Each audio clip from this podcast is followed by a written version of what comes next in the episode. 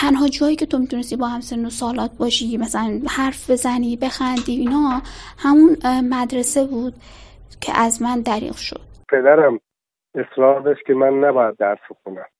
همون دو سه کلاسی هم که خوندم حتی نمیذاشت من برم شیشم ابتدایی رو بگیرم. یا همون دو سه کلاس خوندن و نوشتن یک دو سه بسته. والا ما پدر و شرکت نفتی بود بعد بهش گفتن بعد بچه هات برن مدرسه.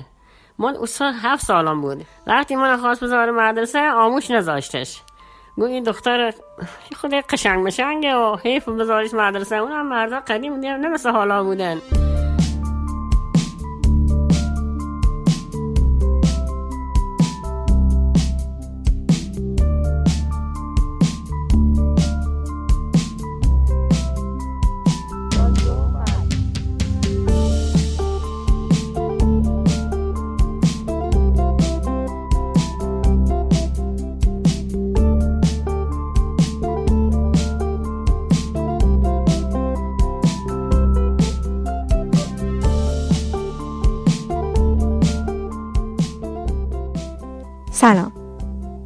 پنجه و سومین قسمت رادیو مرزه.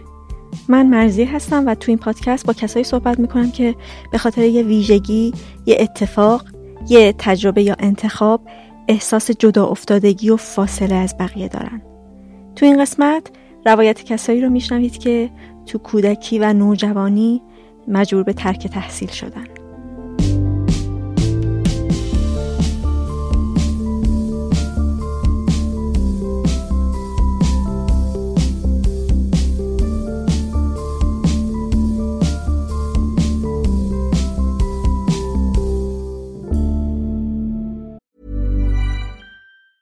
As a person with a very deep voice, I'm hired all the time for advertising campaigns. But a deep voice doesn't sell B2B, and advertising on the wrong platform doesn't sell B2B either. That's why if you're a B2B marketer, you should use LinkedIn ads. LinkedIn has the targeting capabilities to help you reach the world's largest professional audience.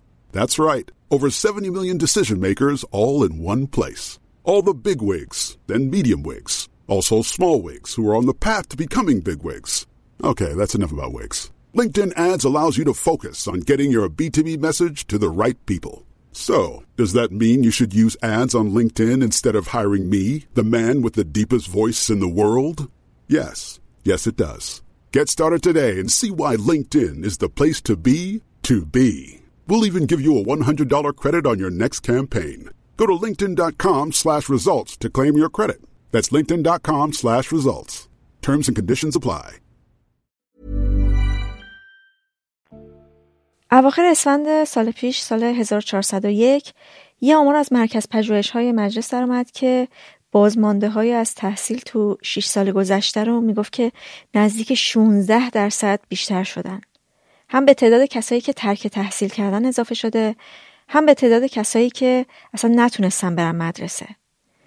گزارش ها نشون میده که هر بار که مدرسه ها به مدت طولانی تعطیل میشه مثلا کرونا یا اتفاقایی مثل زلزله و سیل یه سری از بچه ها دیگه بر نمیگردن مدرسه. یا خانواده ها نمی‌ذارن یا خودشون تمایلی ندارن یا شرایطش فراهم نمیشه. پس محرومیت از تحصیل محدود نیست به کودک کار و کودک فقیر. تو نسلهای مختلف وجود داشته و همچنان وجود داره. این تفاوت که اگه امروز بچه بی سواد و کم سواد باقی بمونه اختلافی که با هم نسل های خودش پیدا می‌کنه دیگه مثل نسل قدیم نیست. یه اختلاف کهکشانی میشه. من تو این قسمت با نسل های مختلف صحبت کردم.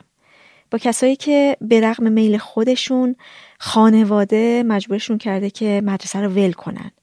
یا اصلا نرم مدرسه. یا شرایط خانواده طوری بوده که با اینکه خودشون می‌خواستن نتونستن این بچه ها ادامه تحصیل بدن.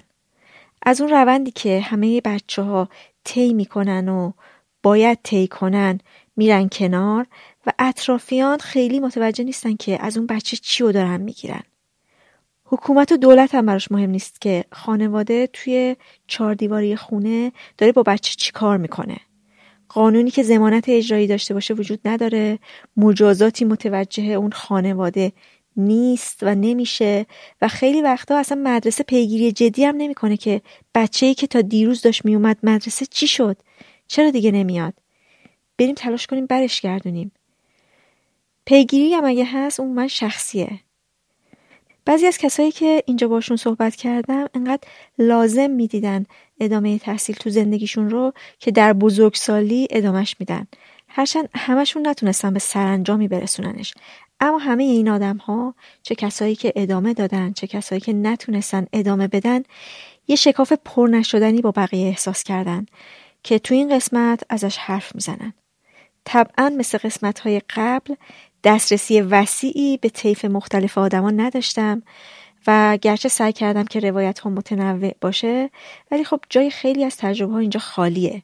به خاطر اینکه من دسترسی نداشتم و هدفم این نیستش که به دید جامعی برسیم درباره این موضوع. می‌خوایم چند تا تجربه بشنویم و به زندگی آدمایی که اینجا صداشون رو میشنوید نزدیکتر بشیم. این قسمت رو با یاد پدرم شروع می‌کنم که فروردین امسال از دنیا رفت و به رغم اشتیاق زیادش به یادگیری به شعر و داستان یه محروم از تحصیل بود. آزاده که اینجا به خواسته خودش اسمش مستعاره وقتی پنجم دبستان رو تموم کرده پدرش جلوی مدرسه رفتنش رو گرفته. آزاده اهل یکی از شهرهای استان سیستان و بلوچستانه و 24 سال است. من تا پنجم دبستان درس خوندم. بعد در واقع پدر من من خواهرای بزرگتری هم دارم. پدر من کلا عقیدش این بودش که دختر از یه جای به بعد نیازی نیست درس بخونه. و چون اگه بیشتر درس بخونه میره میره مدرسه دیپلم می‌گیره میره دانشگاه اونجا مثلا با پسرا سر و کار داره یا میره سر کار اونجا محیط مختلطه. در کل سنت و مذهب و قاطی کرده بود. و این اعتقاد داشت که کلا فقط تا پنج کلاس دختر درس بخونه که سواددار بشه. یعنی در واقع من تا کلاس پنجم یعنی از اولین روزی که رفتم مدرسه اینو می‌دونستم که قرار تا پنجم درس بخونم. پنجم هم که درسم تموم شد متوجه شدم که پر... یعنی می‌دونستم که پرونده درسم همینجا بسته شده. من خب چون قبلش می‌دونستم که نمی‌خوام بر... یعنی نمی‌تونم برم اولش که تموم شده بود زیاد متوجه نمی‌شدم. ناراحت بودم ولی خب مثلا انگار رو که می‌دونستم چه خبره. ولی هر چقدر که به مهر ماه نزدیکتر می شدیم تازه مثلا متوجه می شدم که وای مثلا چه اتفاقی داره میفته دقیقا یادم اون روز یک مهر ماه اون سالی که دیگه نمی‌تونستم برم مدرسه رفته بودم توی همون این یکی از لحظات خیلی چیزی که قشنگ توی ذهنم مونده. رفته بودم توی همون توی دوش. داشتم مثلا به دوستان فکر می‌کردم و هم کلاسیان به رقیبای درسیم یا مثلا به اون دسته از بچههایی که توی فامیل هم کلاسیم بودم. و یه با خودم فکر می‌کردم که دیگه تموم شد. دیگه راه من با اونا هیچ وقت یک جا نمیشه. اونا رفتم و من همینجا موندم. با هم کلاسیام که هیچ وقت ارتباط برقرار نکردم فقط یکیشون بود که من بعد پدرش معلم بود رقیب درسی من بود ولی خود دوست صمیمی بود. بعدش مثلا بعد چند ماه زنگ زدم ازش پرسیدم که راهنمای نمونه قبول شدی؟ که گفت نه قبول نشدم. و دیگه من ارتباطم آره اونجا قطع شد ولی بعدها که رفتم امتحان جامعه بدم سیکل بگیرم یکی از همکلاسیامو دیدم. به من گفتش که آره مثلا فلانی و فلانی رفتن دبیرستان نمونه درس خوندن. و اونجا خیلی حالم بد شد. چون من 18 سالم بود رفته دادم امتحان سیکل بدم تازه و اونجا هم کلاسی کلاس پنجم هم که دیدم اونم مثل من از جای بعد ترک تحصیل کرده بود. به من گفتش که اونا رفتن را دبیرستان نمونه درس بخونن خیلی حالم بد شد چون اونا رقیبای درسی من بودن. من درسم عالی بود عالی. کلاس چهارم که بودیم پنج تا هم کلاسی بودیم پنج تا شاگرد اول بودیم معدل 20 بودیم. وقتی رفتیم کلاس پنجم گفتن که از هر دو تا کلاس پنجم داشتیم دو تا. گفتش گفتن که از هر کلاسی یه نفر رو باید انتخاب کنیم اینا برن کلاس فوق واسهشون برگزار می‌کنن از تهران. معلمای اومده که می‌خوان یک سال با اینا کار کنن. نمی‌دونم واقعا چه طرحی بود. فقط می‌دونم که گفته بودن که یک یه نفر شاگرد رو از بین هم چیز انتخاب کنید بعد معلم کلاس چهارم من از بین همه بچه ها منو انتخاب کرده بود چون من درسم خیلی خوب بود.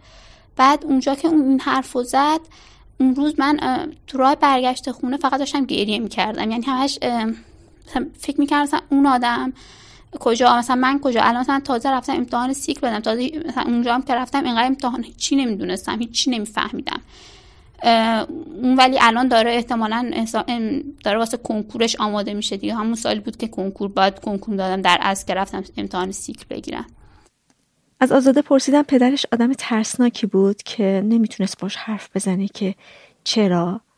ترس نبود. پدر من آدم ترسناکی نیست. ولی این مسئله خیلی خیلی براش چیز مهمیه. میگم که خواهرای بزرگتری هم داشتم که قبل از من بودن. و برای, برای اونا هم همین بود. تا پنجم فقط درس خونده بودن. ولی خودم مثلا آره یه ذره حرف زده بودم با بابام. خصوصا بعدش. بعدا که بزرگتر شدم مثلا 13 14 15 سالم شد خیلی با بابام حرف زدم. چون اینجا مثلا دخترای آخوندا رو می‌دیدم که مدرسه رفتن دانشگاه رفتن خیلی با بابام حرف می‌زدم. بیشتر من می‌خواستم که بابام اینو مثلا قبول کنه که اشتباه کرده. ولی مشکل این بود که اون حتی اشتباهش هم قبول نمی‌کرد. و اینکه خودم آره خودم اون موقع نه ولی بعدها خیلی با بابام حرف زدم ولی خب هیچ وقت قانع نشد که قبول کنه اشتباه کرده. و همیشه می‌گفت نه کار درست همین بوده. من باید همین کار می‌کردم. فقط باید تا پنجم درس میخوندی. وگرنه بزرگتر که می‌شدیم من می‌گفت مثلا من میرم تو اداره ها مثلا دخترها با حجاب های بد نشستن یا میرم بیمارستان دختر با حجاب بد نشسته با آقایون چیز می‌کنن. یعنی در واقع اعتقادش همین بود که نباید با نامحرم سر و کله زد. من شما آها مثلا میگفتش که من اجازه ندادم شما جهنمی بشین. نمی‌خواستم شما رو دوست داشتم می‌خواستم شما بریم بهشت. واسه همین نذاشتم که مثلا با نامحرم سر و, کار داشته باشین. اون موقع مامان من نظر خاصی نداشت. یعنی فکر می‌کرد لابد مثلا درستش همینه دیگه. مثلا, مثلا می‌دونست بابای من خیلی لجبازه. مامانم هم خانم سنتی. اتفاقا مامانم خیلی درس خوندن دوست داشت. حالا موقع که مثلا بچه بوده بالاخره روستا بودن روستا مدرسه نداشته. بعدها یه چند کلاس نهزت خونده و منتها مثلا مشکل پیش اومد. دایم فوت کرد. اینا مثلا پسر خالم اینا فوت کردن. در واقع مامانم از نظر روحی دیگه نتونست ادامه بده. یعنی خودش هیچ مشکلی با درس خوندن نداره و خیلی هم تشویق می‌کنه. ولی می‌دونست که مثلا بابام اجازه نمیده. برای همین اونم چیزی نگفت. ولی برادرم برادر بزرگم چند باری مثلا اونا هم مثلا چند باری با بابام حرف زدن که بخوان قانعش کنن. ولی خب پدرم لجبازه. روی این مسئله خیلی لجبازه.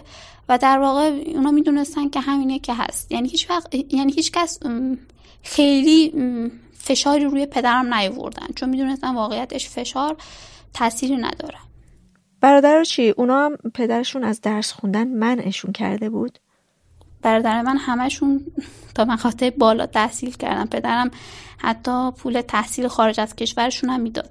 برعکس دخترها خیلی روی تحصیل پسرها چیز بود حساس بود. پرسیدم اینجا چی؟ پدرش نمیترسید که برادراش با نامحرم معاشر بشن و برن جهنم؟ آره آره من خیلی خودم هم خیلی مثلا به پدرم می‌گفتم که خب مثلا چه خب پس اونا که با نامحرم حرف بزنن چی؟ ولی نمی‌دونم. آره نه کار نمی‌کرد. می‌دونی در واقع اعتقاد مذهبی نبود. توی این مسئله بابای من خیلی سنتی فکر می‌کرد.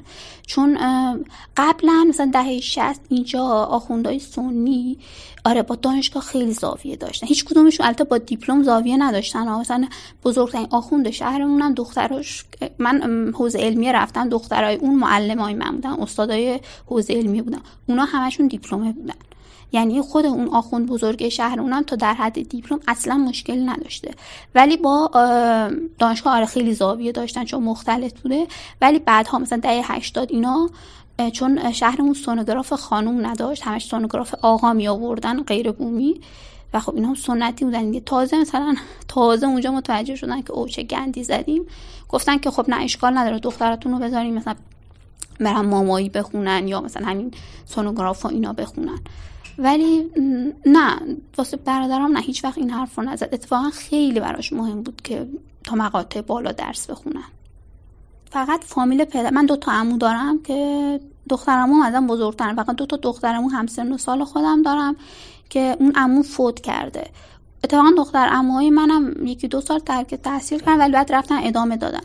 ولی بقیه فامیل مادرین که اصلا همه ادامه تحصیل دادن یعنی ده هفت دختر ده هفتاد به بعد حتی اونایی که روستا بودن روستای مادری من فقط تا پنجم دبستان داره. ولی اونا همه دختراشون میفرستادن یه 20 کیلومتر این طرفتر یه مدرسه شبانه روزی بود. یعنی از دخترایی که مثلا دهه هفتاد به بعد به دنیا آمدن دیگه همه دختراشون رو فرستادن که در حد دیپلم بگیرن. یعنی من با فامیل پدری من رفت آمد نداشتم تقریبا. همه رفت آمدم با فامیل مادریم بود که خب در اون مقطع تمام همسن و سالای من درس میخوندن. یعنی ترک تحصیل نداشتیم.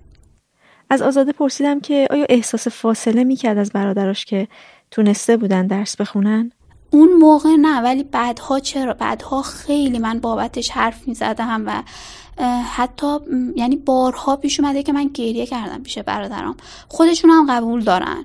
یکیشون مثلا یکیشون با یه بار با یکیشون حرف هم شد. خیلی گریه کردم. اون یکی داداشم گفت مثلا درسته تو حق داری می‌دونی. ولی آره مثلا این یه, یه چیزی که توی دلم مونده. خیلی باعث ناراحتیمه. خود مثلا رابطم با برادرم تقریبا خوبه. بچه های خوبی هن. مثلا ازشون بدم نمیاد بابت این که مثلا اونا تونستن برن من نتونستم برم. بیشتر یه عقده روی دلم. مثلا دلم می‌خواست مثلا منم مثل اونا بتونم برم. آره این خیلی چیزی بودش که خیلی بارها و بارها خصوصا توی 18 سالگیم در واقع من اصلی ترین زمانی که احساس کردم چقدر از بقیه فاصله گرفتم 18 سالگی بوده. چون من بعد از اینکه خب پدرم اجازه نداد ادامه تحصیل بدم رفتم حوزه علمیه. نمی‌خواستم توی خونه بمونم. و اونجا هفت سال درس خوندم. حالا اونجا هم مشکلات خودشو داشت. ولی خب الان فعلا اینو بگم. خلاصه وقتی که اونجا درسم تموم شد اومدم بیرون و تصمیم گرفتم که ادامه تحصیل بدم غیر حضوری. من قبلش 15 سالگیم رفتم پروندم و از مدرسه گرفتم. همونجا مدیرمون پروندهم باز کرد نمرهامو دید گفت تو که درست عالی بوده چرا نذاشتن ادامه بدی؟ پروندهمو گرفتم رفتم آموزش پرورش. اونجا به من گفتن که من گفتم همون موقع 15 سالگی گفتم شرایطش هست که ادامه تحصیل بدم. گفتن که یعنی آقایی که اونجا بود به من گفتش که نه. به نظر من شما برو 18 سالت که شد یه امتحان جامعه بده سیکل بگیری. الان اگه ادامه مثلا الان توی این سن نمی‌تونی امتحان جامعه بدی. باید هر سال بیا ثبت نام کنی و اینا. به نظر من برو همون 18 سالگی بیا امتحان جامعه بده سیکل بگیر. که خب دیگه منم موندم 18 سالم بشه برم امتحان جامعه بدم سیکل بگیرم. که خب اون سال خیلی برام از سخت بود. به خاطر اینکه مدرسه ای که من می‌رفتم امتحان بدم دو تا خیابون بالاتر از مدرسه خونه ما بود. من هر صبح که پا می شدم برم امتحان بدم با خودم فکر می‌کردم که من این راه می‌تونستم دوازده سالگیم برم سیزده سالگیم چهارده سالگیم با هم سن و سالان می‌تونستم برم. نه اینکه اونا الان مثلا واسه کنکورشون آماده بشن من برم امتحان سیکل بدم. هر صبح. خصوصا گفتم که اون روز اولی که رفتم و هم کلاسی سابقم دیدم بهم گفتش که اینا رفتن دبیرستان نمونه خیلی برام سخت بود. کل راه برگشت رو داشتم گریه کردم و فکر می‌کردم که چقدر من از اونها عقب افتادم دیگه. خیلی ازشون عقب افتادم. آزاده همونطور که گفت به خواهرهای بزرگترش هم اجازه تحصیل داده نشده. پرسیدم اونا چی؟ اونا ابراز ناراحتی می‌کردن؟ ببین ناراحتی که بود قطعا خیلی. من خواهردارم مطلع 65 ما تعدادمون خیلی زیاده می‌دونیم که بچه بچه زیاد دارن. من این خواهر دارم متولد 65 این خواهرم خیلی یعنی هنوزم میگه به خاطر اینکه ما خانوادگی درسمون خیلی خوبه. یعنی استعداد درسیمون خیلی خوبه. از اولین برادرم که مدرسه رفته تا آخریش همه معدل لیستی بودیم. بعد خب خواهرم هم می‌دونست که همچین استعدادی داره. راستش خواهرم حتی دبستانم نرفته. اون خواهرم متولد 65 هم بعدا پنج کلاس نهزت خونده. یعنی حتی اون موقع اون بچه های ده شستی حتی دختر امام هم همین بودن. حالا تو روستای مادریم هم آره دیگه اون بچه هم همین بودن. ولی خب ما که شهر بودیم دیگه. خلاصه خواهرم آره هنوزم میگه به خاطر اینکه خواهر شوهراش جاریاش همه درس خوندن. همش میگه مثلا من بابا رو نمیبخشم به خاطر اینکه یه همچین کاری در حق من کرد. اصلا میگم اون گفتم که یه بار با برادرم بحثم شده و گریه کردم. در واقع برادرم داشت میگفتش که چرا فلانی گفته که من بابا رو نمیبخشم؟ اون که 18 سالگیش ازدواج کرده می‌تونست به ادامه بده. و خب من گفتم که فکر کردی خیلی راحته. واقعا فکر کردی مثلا درس خوندن از پایه به صورت خودخوان خیلی راحته. فکر کردی مثلا من خیلی راحت دیپلم گرفتم. و اون میگفتش که نه حالا مگه چی شده؟ یعنی مثلا بعضی وقتا مثلا اینطوری که میگن خب حالا مگه چی شده؟ خصوصا واسه من. چون ادامه تحصیل دادم دیپلمم گرفتم میگن خب حالا مگه چی شده؟ مثلا چهار پنج سال دیرتر دیپلم گرفتیم. متوجه نمیشن که بحث فقط اون مدرکه نیست. من توی سنی از همسن و سالام جدا شدم. تأثیری که ترک تحصیل توی زندگی من داشته فقط این که من چهار پنج سال دیرتر دیپلم گرفتم. پنج سال در واقع. تاثیر بزرگش اینه که اصلا من اعتماد به نفسم داغون شد. رفتم گفتم که بعد از ترک تحصیلم رفتم حوزه. اونجا همه از من بزرگتر بودن. و کمترین میزان سواد اونجا سیکل بود. بعد خب من از آدمی که سر کلاس معلم یه چیزی می‌گفت درجا می‌فهمید و شاگرد اول کلاس بود یهو وارد یه فضایی شدم که همه سوادشون از من بیشتر بود. خصوصا مثلا فقه که میخوندیم خب اونجا کلمات چیز داشت سنگین داشت. من خیلی وقتا معنی اینا رو نمیفهمیدم. و اونا مثلا میفهمیدن هی اینا کم کم رو من تاثیر گذاشت احساس می‌کرد من چقدر خنگم. یا مثلا عربی که میخوندیم این قواعد عربی که درس می‌دادن. من می‌دیدم اونا خیلی سریعتر می‌فهمن. ازشون میپرسیدم تو مدرسه این شکلی عربی مثلا می‌خونیم می‌گفتن نه. در حالی که خب بعدها من رفتم ادامه تحصیل دادم دیدم که همه اون چیزهایی که ما خونده بودیم حالا درسته با جزئیات خیلی کمتر. ولی آره مثلا کلیاتی رو اینا می‌دونستن. ولی به من می‌گفتن نه ما تو مدرسه اصلا اینا رو نخوندیم. ما همینجا اولین بار داریم میشنویم. و خب من با خودم فکر می‌کردم که خب لابد مثلا مشکل از من دیگه مثلا من احمقم من نمی‌فهمم. و یکی دیگه یه چیز دیگه هم این بودش که اونجا همه از من بزرگتر بودن و محیط محیط حوزه خب خیلی فرق می‌کنه با مدرسه. باید مثلا یه رفتار خاصی داشته باشی اینا. و اونا از من از من که مثلا یه تازه نوجوان بودن یه توقع خیلی زیادی داشتن. و هی من سرکوب می شدم یا مثلا بعضی وقتا مثلا یه حرفایی می زدم چون سنم خیلی کمتر بود. که خب اون حرفا درست نبود که خب می‌دونیم آدم بچه هست نمی‌فهمه. خیلی مثلا منو سرزنش می‌کردن. این باعث باعث شدش که من همینطوریشن رابط اجتماعی خوب نبود. ولی این باعث شدش که هی کمتر و کمتر دیگه بخوام توی جمع حرف بزنم. و مثلا اونا متوجه مثلا خانم برادرای من خیلی وقتا حالا اطرافیان مثلا فکر می‌کنن حالا شما دیپلم گرفتم دیگه تموم شده. مثلا نمی‌فهمم مثلا اون ضربه ای که به اعتماد به نفس من وارد شده با اینکه من بعدها خیلی سعی کردم مثلا جبرانش کنم ولی احساس می‌کنم مثلا مونده دیگه. مثلا روی حساس ترین زمان زندگیم بوده و که این اتفاق افتاده و فکر کنم احتمالا تاثیرش تا آخر عمرم با هم باشه. از آزاده پرسیدم که آیا احساس خجالت داشته به خاطر شرایط تحصیلیش؟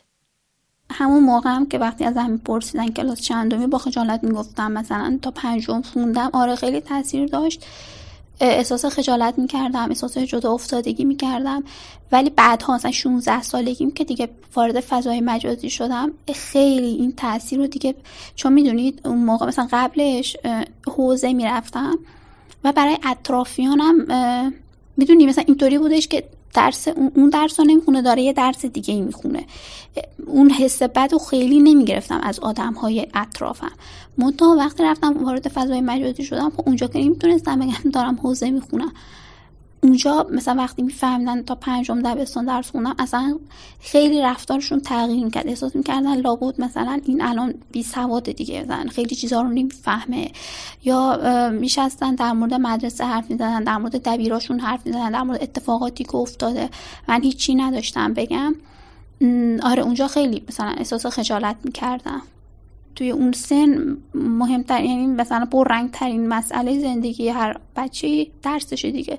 بحثش که پیش می اومد اون اوایل می‌گفتم ولی بعدها دیگه سعی کردم کلا سکوت کنم نگم حتی بعضی وقتا دروغ هم می‌گفتم و مثلا جالب اینجا بود که وقتی به دروغ می‌گفتم مثلا آره دوم دبیرستان سوم دبیرستان همش استرس اینو داشتم که حالا از من یه سوالی نپرسن و و آره این استرس هم همش با هم بود که حالا نکنه مثلا من الان یه چیزی بگم من بپرسم فلان چیز چی تعجب کنم بگم مگه فلان سال توی فلان کتابمون نخوندی؟ این این حس هم همیشه با هم بوده و هنوزم هست. احساس می‌کنم چون یه سری درس رو سرسری خوندم موقع دیپلم گرفتم مثلا مثل ادبیات مثل ادبیات مثلا یا مثلا مثل اجتماعی اینا احساس می‌کنم خیلی مثلا توی این چیزا اطلاعاتم کمه.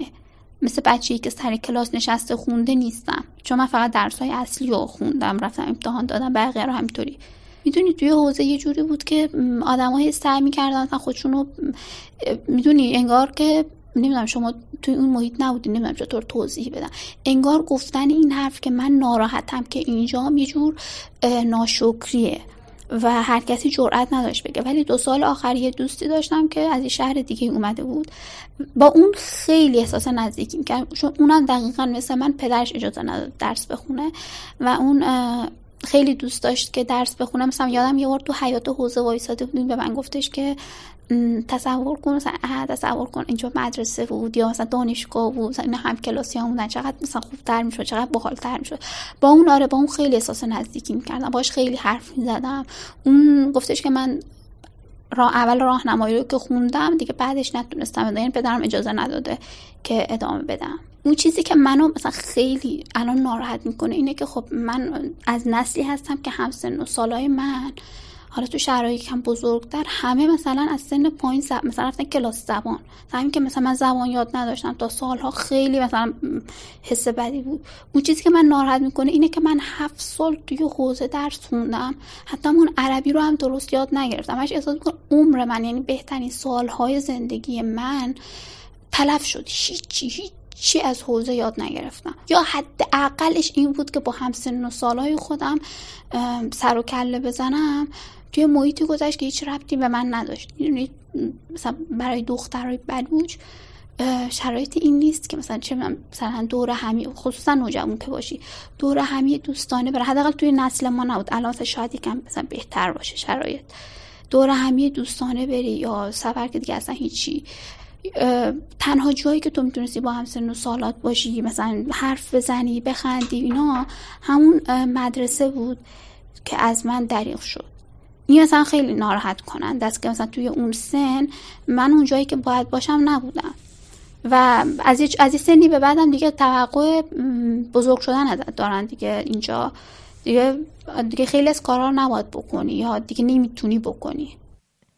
قیام جینا چیزی رو عوض کرد در خانواده و اطرافیان آزاده؟ مرد سالاری الان خیلی اینجا هنوز شدیده.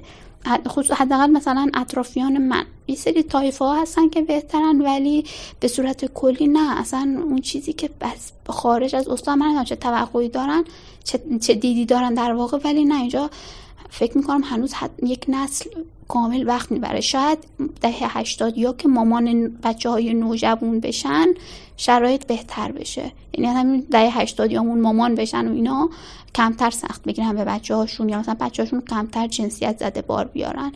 ولی به صورت کلی آره خیلی زیاده. مثلا من برادرام هم تاثیر نذاشته روش. مثلا مسخره می‌کنن. یادم مثلا برادرم اومده بود اینجا.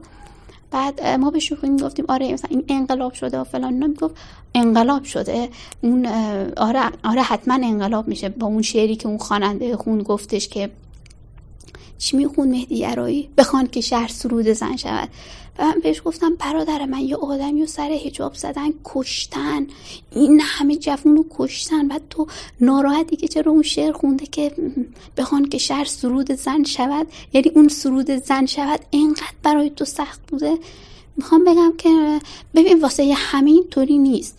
مثلا برادرای من انتخابشون این بوده که خیلی سنتی مذهبی باشن. حتی برادر من که خارج از کشور زندگی می‌کنه ترکیه زندگی می‌کنه هم.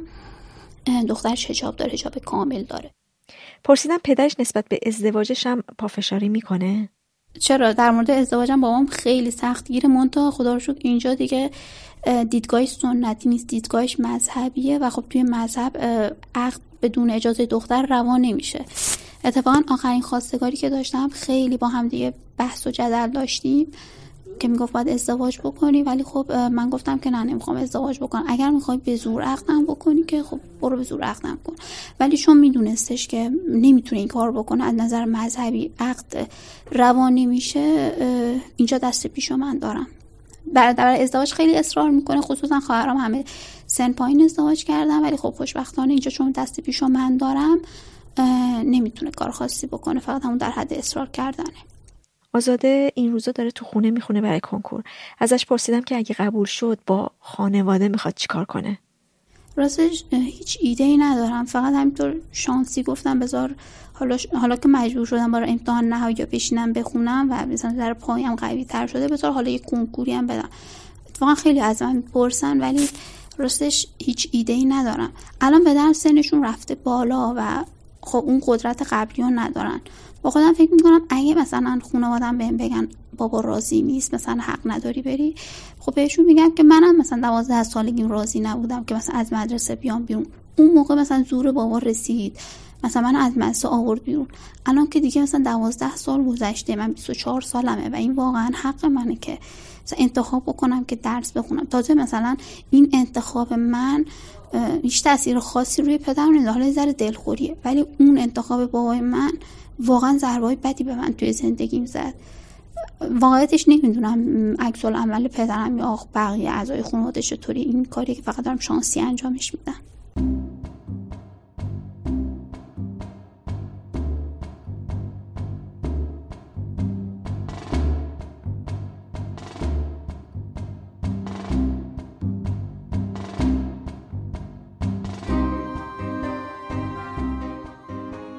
مهدی متولد 1328 74 ساله.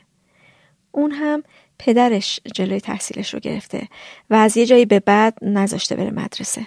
تا اونجا که من به خوب وضع خانوادگی خودم نگاه می‌کنم و وضعیت اون موقع جامعه رو نگاه می‌کنم می‌بینم که اون موقع ها هفتاد سال پیش شست سال پیش مخصوصا پترها رو به عنوان ابزار تولید خانواده ما حساب می‌کردن نه برای اینکه ارتقا و رشد و تعالی خانواده باشه. مثلا بالاخره فقر بود جامعه همه یک دست فقیر بود درآمد کم بود توانایی کم بود این چیزا.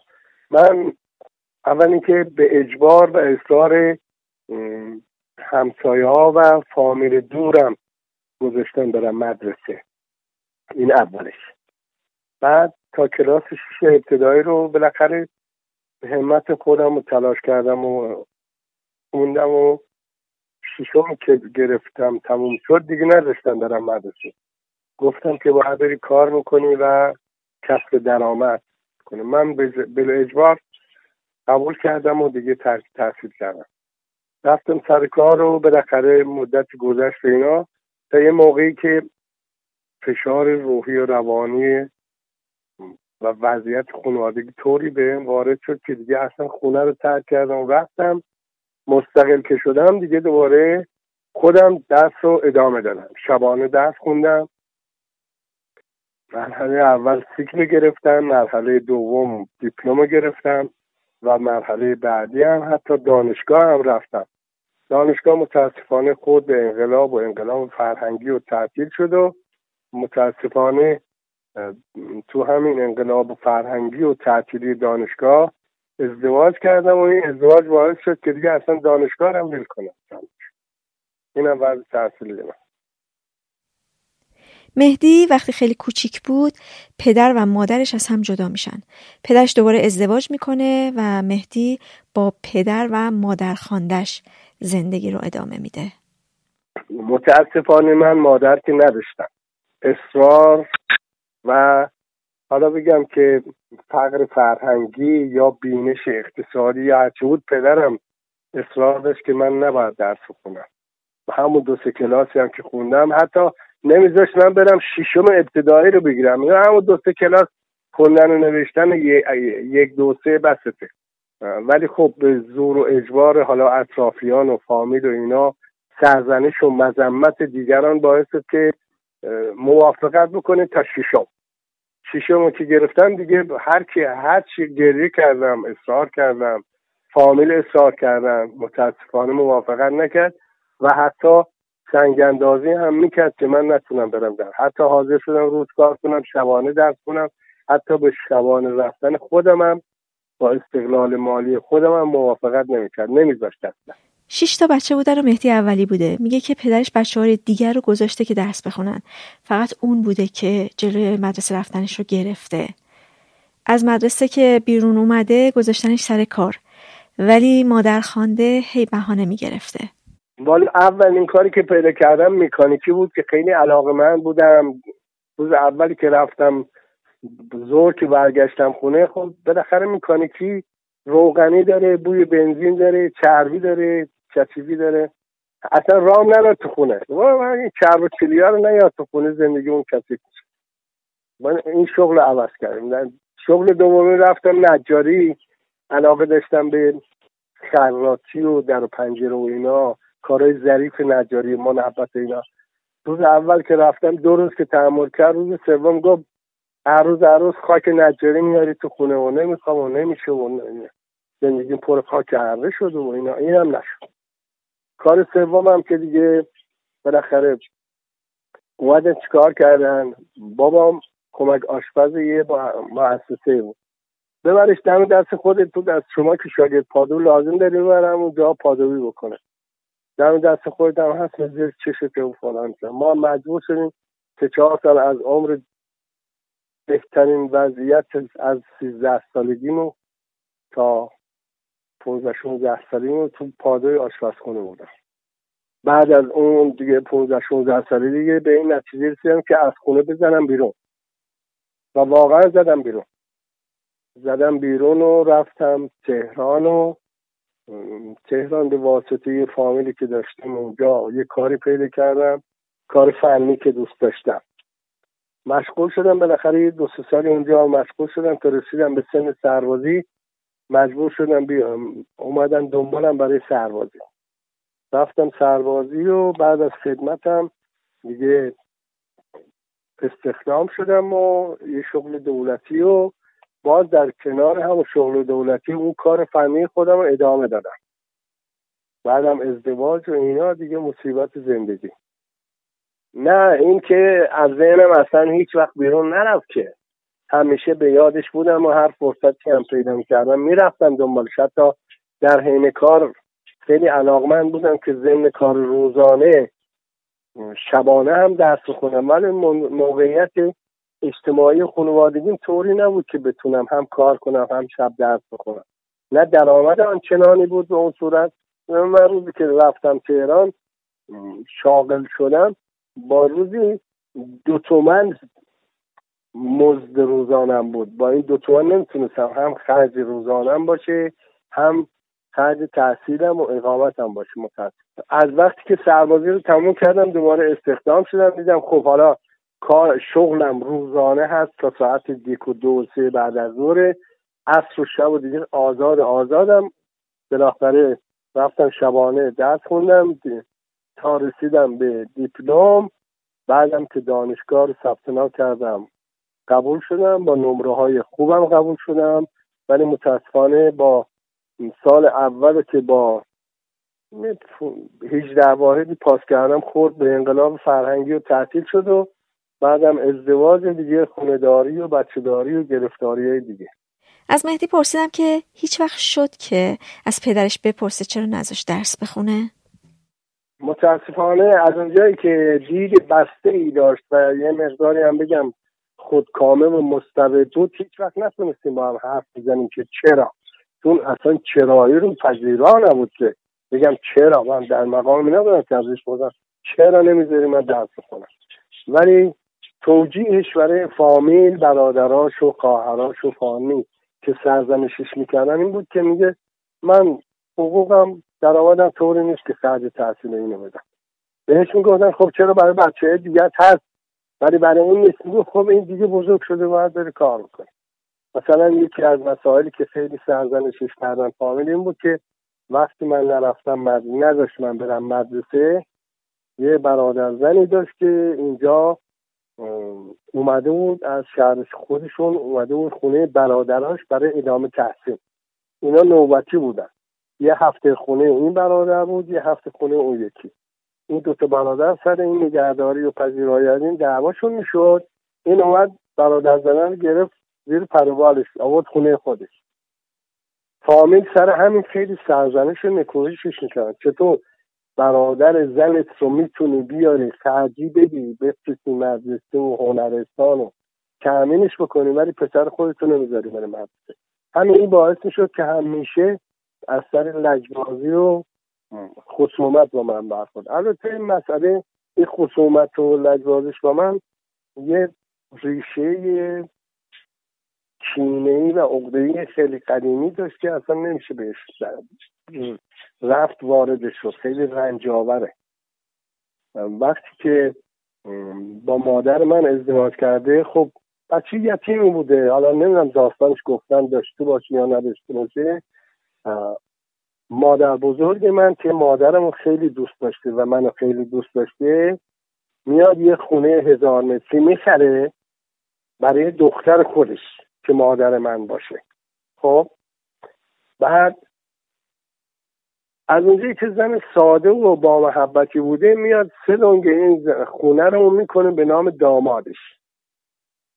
خب حالا بابامونم و بابای منم بعد مدتی بنام کنه حالا دیگه هم شغلش درآمد شده هم سه دنگ خونه 500 متر به نامش شده و اینا. یه مقدار بنام کنه ساز... ناسازگاری کردن اینا. بالاخره مت... کار می‌کشه به متارکه. از اینجایی که فکر می‌کرده حالا مادر من که طلاق میده یه خونه 500 متری داره مادر بزرگم اینجا با پیشنهاد دیگران سدنگ خونه رو به عنوان مهریه ازش پس می‌گیرن و همین همین همین مسئله باعث سرخوردگی و عقده و همه ناراحتیاش چه؟ و حتی هنوزم هنوزم که الان حدود 97 سالشه اگر که حرفی گوشه اشاره به این مسئله رجوع بشه هر کس باشه. بنا می‌کنه ناسزا گفتن و بد بیرا گفتن. همین مسئله باعث شد که به خاطر لجبازی با مادرم و مادر بزرگم و پدر بزرگم. اینا همه به رحمت خدا رفتن البته. با به خاطر لجبازی با اونا هر جور که عذاب و اذیتی که داشت روی من پیاده کرد متاسفانه به خاطر اینکه اونا رو عذاب بده. من اینو بهش خوره نمی‌گیرم که چرا. این رفتارش بالاخره اکتسابی بوده از نظر خونوادگی کلی و اجتماعی. از نظر خانوادگی و محیط خانواده و اجتماعش اینجوری رشد پیدا کرده. خب تحت تاثیر اون رفتارها قرار گرفته. اما این که رفتارش با من چرا اینجوری دوگانه بود با بق... با چهار پنج تا بچه دیگهش این برام یه خورده ثقیل بودم میشه و متاسفانه هیچ وقت اینو نتونستم حس کنم. اینم که میگی رابطم چجوره؟ باور می‌کنید؟ من الان 24 سال 23 سال ندیدمش. و نمیخوامم ببینمش. به هیچ عنوان. پرسیدم که مادرش نمی‌تونست هزانتش رو به عهده بگیره و ببردش پیش خودش؟ مادرم بعد از اینکه من پنج شیش ماه بودم متارکی کرده وقتی من شاغل شدم رفتم سرپرستیش رو به عهده بگیرم متاسفانه دو سه ماه بعدش فوت کرد. یعنی اون موقع من 22 سالم بود که رفتم وقتی شاغل شدم رفتم به هوای اینکه حتی پستم انداختم همون شهر محل زندگی مادرم که بتونم یه اتاق اجاره کنم مادره رو ببرم پیش خودم بالاخره این همه رنج و سخت کشیده. یه دو سه سالی زندگی بکنه متاسفانه از جوانیش دچار یه ناراحتی بود که همون باعث شد فوت کرد. یعنی من در حقیقت در حقیقت از همه عمرم دو سه ماه مادر داشتم. نه متاسفانه وضعیت فکری و بافت خانوادگیش طوری نبود که بخاطر زنت منو بگیره. و کلا کلا می‌دونید جامعه مذهبی و اجتماعی موقع بود که قدرت همیشه در اختیار پدر خانواده. الان هم همینطوره. الان هم برگردی نگاه کنی یه خانواده اگر با هم مجبور به متارک بشن پدر به اجبار بچه رو از زن می‌گیره. میگه آقا من پدرشم. می‌خوام نمی‌خوام بدم به تو. رو لجوازی باشه رو خیرخواهی باشه رو بدذاتی باشه هرچی اون موقع هم همینطور بوده. متاسفانه هر کی هم هر, هر فامیلی هم خیلی ها واسطه شدن که این وضعیتش اینجوریه تو بذار حداقل پیش مادره باشه وضعش بهتره فلان چنانه مادره تمکن مالی داره می‌تونه بهش رسیدگی بکنه و اینا. اون رو لجوازی خودش نذاشت. خب ببینید حسرتش که همیشه داشتم. ولی اثر عمده ای که گذاشتیم که وقتی خودم بچه دار شدم بچه هامو اصلا به اختیار خودشون گذاشتم. تو انتخاب درس انتخاب رشته انتخاب مدرسه انتخاب لباس انتخاب کتاب و دفتر انتخاب دوست اصلا آزاد آزادشون گذاشتم.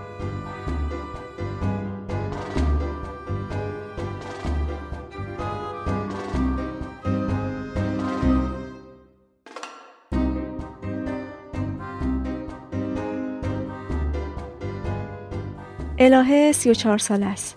وضعیتش متفاوت بوده. سوم دبیرستان به خاطر آزارهای پدرش مجبور شده که مدرسه رو رها کنه. من سوم دبیرستان بودم. آذر ماه اون سال من و مادرم و برادرم از خونه پدرم خارج شدیم و دیگه برنگشتیم. در حد خطر جانی بود برامون. برای همین بعد از اونم به خاطر آزارای پدرم بود که مجبور شدیم کلا همه فعالیت های اجتماعیمون رو به کل قطع بکنیم. یعنی تا چند روز تا یه مدت حتی دایی من ما رو میرسون مدرسه میومد دنبالمون. ولی انقدر دیگه اینا زیاد شد که شرایط جوری شد که دیدیم که نمیشه واقعا نمی‌شد. خیلی خطر بیشتر از اونی بود که بهش اعتماد کرد چون وسط ساعت مدرسه یه دفعه میومد سراغمون. و خب همه, همه حق و حقوقم تا می‌دونید که یه پدر داره توی ایران. حتی یعنی کلاس زبان و اینهایی هم که می‌رفتیم به کل قطع کردیم. حتی خیلی کم از خونه بیرون بیایم بر همین دیگه مدرسه هم کاملا حذف شد. روزهای آخر قبل از خروج ما از اون خونه انقدر شرایط برامون سخت و برنج شده بود فقط یه مثالش رو بخوام بگم احتمالا خودتون متوجه میشید تا آخر قضیه رو. برادر من دو سال از من کوچیکتره یعنی اون موقع 15 سالش بود. شبا که می‌خواستیم بخوابیم می‌رفت از توی آشپزخونه همه چاقوها رو قایم می‌کرد.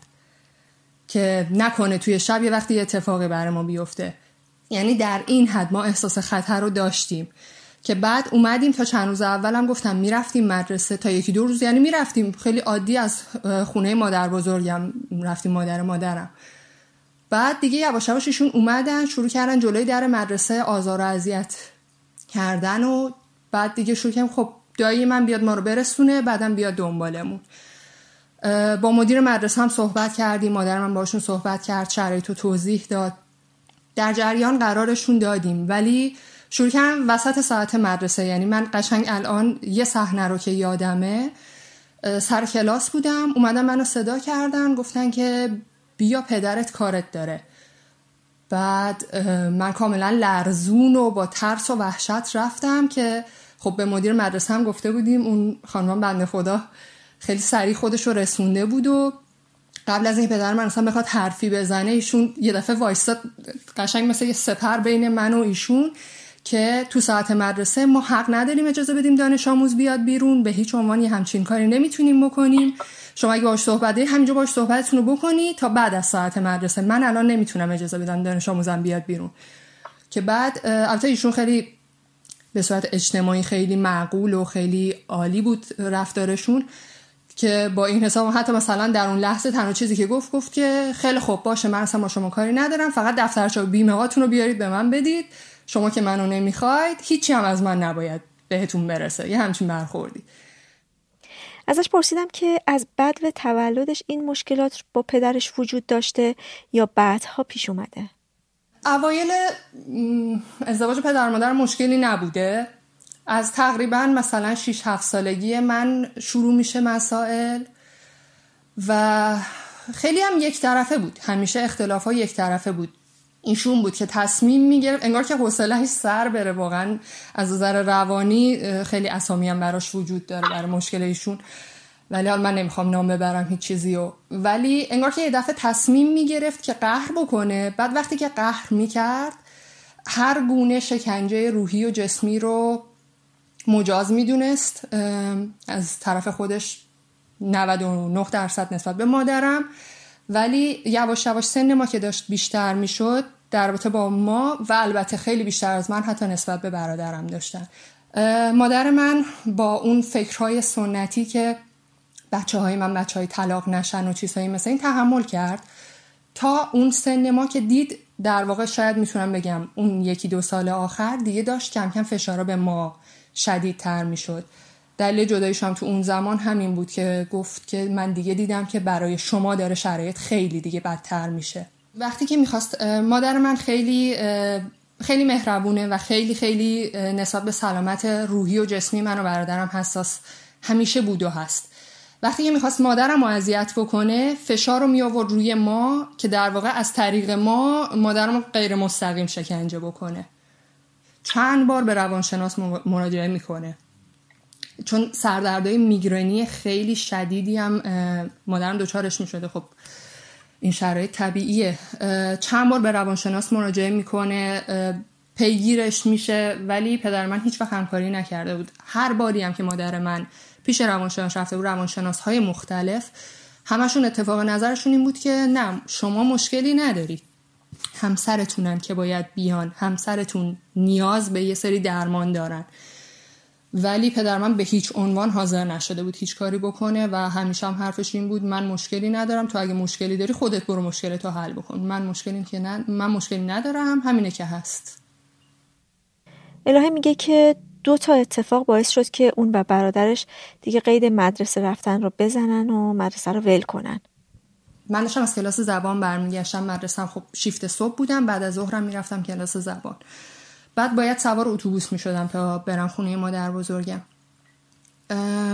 دقیقا مرکز شهر یه جای خیلی شلوغ غروب بود. خب گفتم آذر ماه بود. شاید اون موقع دیگه اواخر آذر اواسط اواخر آذر. اومدم تو ایستگاه اتوبوس دیدم که پدرم شاید به فاصله چند متری از ایستگاه کنار ماشینش وایستاده. ایشونو که دیدم من دست و پام شروع به لرزیدن. دویدم سوار اتوبوس شدم به خیال اینکه خب اون الان دیگه من سوار اتوبوس شدم یا عالم آدم هست کاری به کار من دیگه نداره دیگه.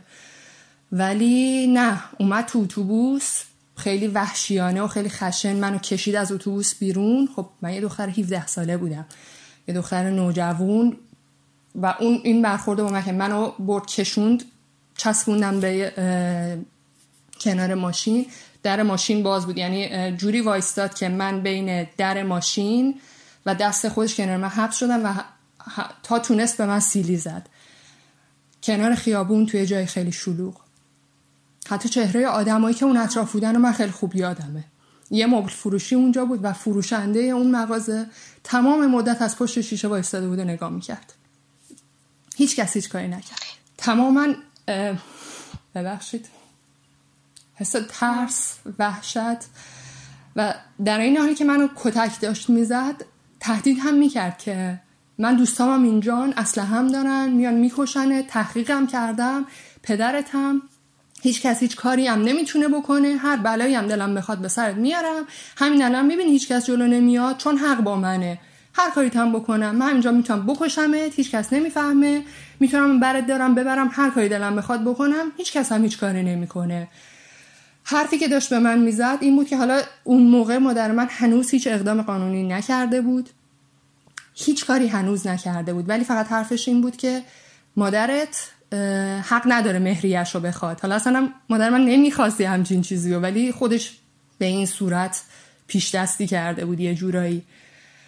بعد داشت چیزی که نمایش می‌داد مثلا شال منو می‌گرفت می‌کشید. بعد می‌گفت مهریش رو بخواد من می‌کشم. بعد این شال رو یه جوری نشون می‌داد که تصویر نمایشی که شاید خیلی ها نمیشنیدن صداشو فکر میگن این برای هجاب به من فشار میاره مثلا از هجاب من ناراضی. یه چنین چیزایی. یعنی اینو یادمه که رفتار نمایشیش یه چیز دیگه رو داشت نشون میده. انگار یه پیام دیگه رو می‌خواست به بقیه آدم رو برسونه. تقریبا شاید توی یه فاصله خیلی نزدیک به هم بودن. این اتفاق من خب خیلی سالم گذشته من. یه مقداری جزئیات رو درست یادم نمیاد. ولی برادر منو دایم برد مدرسه. خب یه آن شاید بعد از چند ساعت تلفن خونه ما در بزرگم زنگ خورد و من جواب دادم. پدرم پشت خط بود.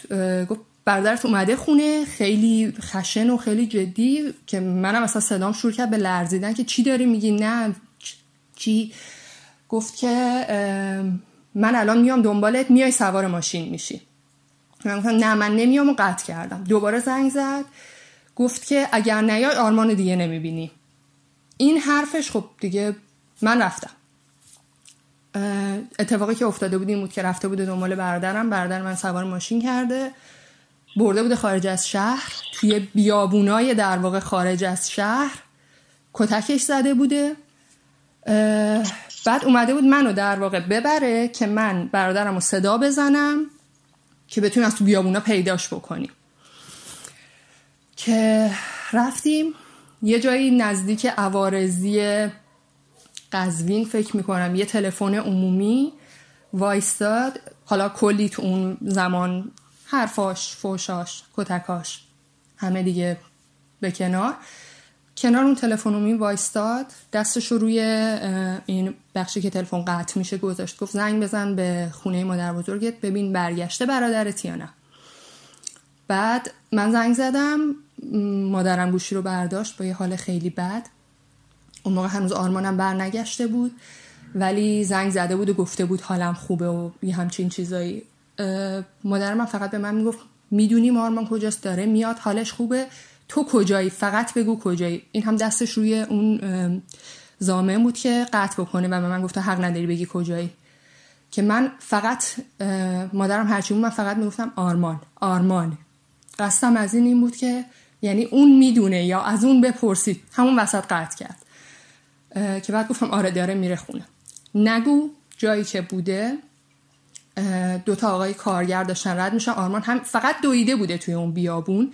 که اون دوتا گرفته بودن خب گفتم 15 سالش بود اون موقع. اونا گرفته بودنش گفته بودن که تو کجا داری میری؟ همینجا جسد حتی پیدا شد. جای خیلی خطرناکه. توی بچه اینجا چی کار می‌کنی؟ کمکش کرده بودن سوار ماشینش کرده بودن. یا آژانس براش گرفته بودن رفته بود به سمت خونه. که همون زمان هم وقتی که منو برده بود دیگه خب تلفنم که قطع کرده بود حالشون بد شده بود خانواده من نگران شده بودن. با کاری هم که با برادرم کرده بود خب ترسشون خیلی زیاد بود. با پلیس تماس گرفته بودن خانواده من که میگه خیلی دیر و خیلی ریلکس دوتا مامور پلیس اومدن و پدرش ما کاری نمی‌تونیم بکنیم. پدرش وقتی بردش کاری از دست ما بر نمیاد. ایشون قیم قانونیشون هستن ما کاری از دستمون بر نمیاد. که بعد از مخصوصا این دوتا اتفاق دیدیم که از نظر قانونی هم که خب هیچ کاری از دست هیچ کس قرار نیست بر بیاد. پس بهتر خودمون حواسمون به امنیتمون باشه که نتونن ایشون کاری با همون بکنن. انقدر ما رو ترسونده بود و میگم همون بحثی که پلیس هم حتی اومد و هیچ کاری نکرد و هیچ اهمیتی نداد و چیزهایی مثل این باعث شده بود که دیگه ما ترجیح بدیم که و در واقع فکر هم این بود که اوکی حالا یه دوره موقت نریم تا بعد ببینیم که چی میشه ببینیم چه اتفاقی قراره بیفته. برنامه اصلا برنامه بود که موقت باشه. اینکه برای یه دوره ای حالا اوکی. نریم آب از آسیاب بیفته شاید دست برداره خب در با مهریه و اینجور چیزا که مادر من کلا هیچی نخواسته بود و یعنی تا آخرم تازه ما یه مبلغی پرداخت کردیم. مادر من یه مبلغی پرداخت کرد که فقط اون دست برداره و طلاق رو قطعی بکنه. برای برادرم یک سال طول کشید. یک سال تحصیلی رو از دست داد. نتونست بره سال تحصیلی بعدی هم خیلی به سختی تونست دوباره چون مدرسه خیلی خوبی بود خیلی امتیاز بالایی داشت. خیلی سخت پذیرفتن که یه دانش آموز رو بعد از یک سال دوباره بپذیرن برادرم پذیرفتن اما من دیگه 18 سالم کامل شده بود. مدرسه روزانه دیگه نمی‌تونستم برم. بعد به علاوه یه موضوع دیگه ای هم بود. این بود که حالا من نمی‌دونم این کار تا چه حد قانونی بوده ولی اینو یادمه که منم رفتم اون مدرسه که پروندم از اون مدرسه بگیرم که برم یه مدرسه دیگه. ولی دیدم یه نامه گذاشته یه سری بند و تبصره قانونی هم نوشته شده روش و با دستخط خودش که آره شما حق ندارید پرونده دختر منو به خودش یا مادرش تحویل بدید. در واقع اصلا خواسته بوده پرونده منو بگیره. فقط خدا رو شکر می‌کنم که مدیر مدرسه چون از قبل ما در جریان قرار شده بودیم پرونده منو به اون شخص نداده بود. باز همین هم جای شکرش باقی بود ولی پرونده منو هم به هم نمی‌دادن. یعنی من اون یک سال از دست داده بودم. دیگه نمی‌تونستم مدرسه روزانه درس بخونم. پرونده هم نداشتم که بتونم هیچ کاری بکنم یا حتی برم یه جای دیگه. اصلا پلنهای زیادی داشتم. اون یک سال کاملا قفل بود. هیچ کاری نمی‌تونستیم بکنیم. بعد از اون که فکر می‌کنم اگر درستی یادم باشه دیگه 18 سالم که کامل شده بود خودم تونستم از طریق آموزش پرورش یعنی آموزش پرورش شهر ما مادرم خیلی وقتا حتی اون فقط دوندگی هاشو می‌کرد خیلی وقتا با هم با دوندگی های خیلی خیلی زیاد. یعنی برای حدودا خب من دو سال وقت افتاد. دو سال تمام مدرسه نرفتم. این دو سال ناامیدی صد درصد بود برای من به خاطر اینکه همش به در بسته می‌خوریم راهی نیست نمیشه. و واقعا فکرم این بود که نه دیگه تموم شد. من دیگه هیچ وقت نمی‌تونم تحصیلاتی داشته باشم. تموم شد و رفت. همه آرزوام به باد رفت و تموم شد. بعد از دو سال موفق شدم که البته مدرسه شبانه و کاردانش. این دیگه رشته خودم رو نرفتم ادامه ندادم. ولی بعد از اون تازه تونستم برم مدرسه شبانه دیپلممو بگیرم و بعدم بتونم برم دانشگاه. البته اونم باز با وقفه بود. اون نامه که خب پدر من گذاشت این صحنه رو از مدیر مدرسه یادمه که خیلی هم با ناراحتی و در واقع خیلی با استیصال اونم می‌گفت می‌گفت من میترسم بخوام کاری بکنم وگرنه من مطمئنم می‌دونم که حق با شماست می‌دونم که اگر کاری از دستم بر بیاد اگر لازم باشه آموزش پرورش من صحبت بکنم می‌کنم. ولی من نمی‌تونم کاری انجام بدم و خیلی احساس شرمندگی و ناراحتی داشت و در عین حال خب خیلی میترسید. البته اینم پدر منم نظامی بود. یه خورده همین قضیه هم ترسناکتر می‌کرد قضیه رو. الهه میگه که اون دو سال باعث شد که خیلی چیزا رو از دست بده. خیلی چیزا رو از دست دادم. اون دو سال حتی خیلی بیشتر از اون دو سال احساس من نسبت به زندگی این بود که من الان توی یه حبابیم که خودمم و خودم. هیچ کس نمی‌تونه بفهمه که من الان دارم چی می‌کشم. هیچ کس نمی‌تونه بفهمه تو ذهن من داره چی میگذره. دوستای من همه بعد از اون خب اون سال سوم دبیرستان تموم کردن پیش دانشگاهیشون رو خوندن و رفتن دانشگاه. من دو تا دوست صمیمی داشتم. هر دوتاشون سال اول دانشگاه قبول شدن. در شرایطی که من هنوز حتی دیپلمم نداشتم و حتی فکر می‌کنم نمی‌تونم حتی هیچ وقت دیپلمم بگیرم. حس می‌کردم که من الان از همه پایین ترم من حتی خیلی وقتا تو ذهن خودم تو اون زمان این بود که شاید مقصر هم شاید من من اینجوری خواستم شاید من از این تصورات قانون جذب و چیزایی مثل این چون من مدرسه رو خیلی دوست نداشتم. درسم در حد متوسط بود. میخوندم که فقط تمام بشه برم دانشگاه. با این فکر بودم که آه من مدرسه رو دوست نداشتم. یه همچین اتفاقی برام افتاد. دوستام همه موفق شدن همه رفتن دانشگاه همشون زندگی های خوبی دارن همشون حتما در آینده حتی ازدواج های موفقی می‌تونن داشته باشن. ولی من هیچی هیچی نیستم. توی این دور زمونه توی این سن و سال من هیچم. من هیچ کاری نمی‌تونم بکنم. بعدها یه بار رفتم دم در مدرسه بعد از هنوز اون سال تحصیلی تموم نشد ولی با فاصله خیلی زیادی. همکلاسیام که منو دیدن انگار آدم فضایی دیدن. شکل رفتارشون با هم یه جوری چون یک دفعه هم شد که دیگه نرفتم مدرسه و مثلا وقتی برای خدافزی و چیزایی مثل این نبود. اون برخورده که همه ای تو هستی؟ تو اینجایی؟ پس برای چی مدرسه نمیای؟ پس برای چی اینجوری؟ خب همه که در جریان همه چی نبودن. همون یه بار شده دیگه نرفتم. بعد از اونم دوستای صمیمیمو فقط یک بار دیدم. گفتم دوتا دوست صمیمی دارم. هر دوتاشونم گفتم دانشگاه قبول شدن. یه بار هر کدوم از اونا رو دیدم. بعدا که خب اونا دیگه دانشجو بودن داشتن درس میخوندن. وقتی با هم حرف می‌زدیم از دانشگاه می‌گفتن از اینکه وای کنکور چطوری بود می‌گفتن. حتی یعنی حسرت کنکور داشتن به دل من مونده بود که چرا من نمی‌فهمم کنکور یعنی چی؟ چرا من نمی‌فهمم استرسش اینجوریه یا اونقدر طولانی بود اینجوری بود. چیزایی مثل اینو واقعا انگار من آدم فضایی بودم انگار من اصلا نمیفهمیدم. انگار که انگار دیگه ما حرف مشترکی با هم نداشتیم در که ما از اول راهنمایی با هم دیگه دوست بودیم. انگار که حس می‌کردم الان دیگه دیگه من جا افتادم. من از روال زندگی جا افتادم و دیگه تموم شده رفته. خانواده درسته کنارم بودم برادرم تجربه مشابه منو داشت. ولی انگار که من تنها بودم. یعنی هرچی الان به اون دوران فکر می‌کنم حس می‌کردم که هیچ کسی تو دنیا حرف منو نمی‌فهمه. منم حرف هیچ کس رو نمی‌فهمم. چون خانواده همش اینجوری بودن که درست میشه. یه کاریش می‌کنیم. یه راهی پیدا میشه. بذار این دوران بگذره. ولی هیچکس خبر نداشت که اون ته دل من در واقع چیه. من هزاران آرزو داشتم. من یه شاگرد خیلی معمولی بودم ولی هدفم پزشکی بود. تجربی میخوندم می‌خواستم پزشکی بخونم خیلی برنامه داشتم. آرزو بود خانم دکتر صدام می‌کنن ولی خب کلا از بین رفته بود. البته سال دوم خب کلاس زبان رو رفتم نه اون کلاس زبان قبلی عوضش کردم یه آموزشگاه دیگه یا مثلا کلاس کامپیوتر. مادرم خیلی براش مهم بود که حتما. در واقع اصلا تحصیلات داشتن برای خانواده من خیلی اهمیت داشت. ولی مخصوصا میگم سال دوم که دیدیم پروندرم حتی نمی‌تونیم بگیریم و برای مدت خیلی طولانی هیچ راهی نبود. مادرم از سریع انگار که مود تغییر داد رو حالت پلن بی که خیلی خوب. اوکی اگه نمی‌تونی تحصیلات داشته باشی مهارت به دست بیار.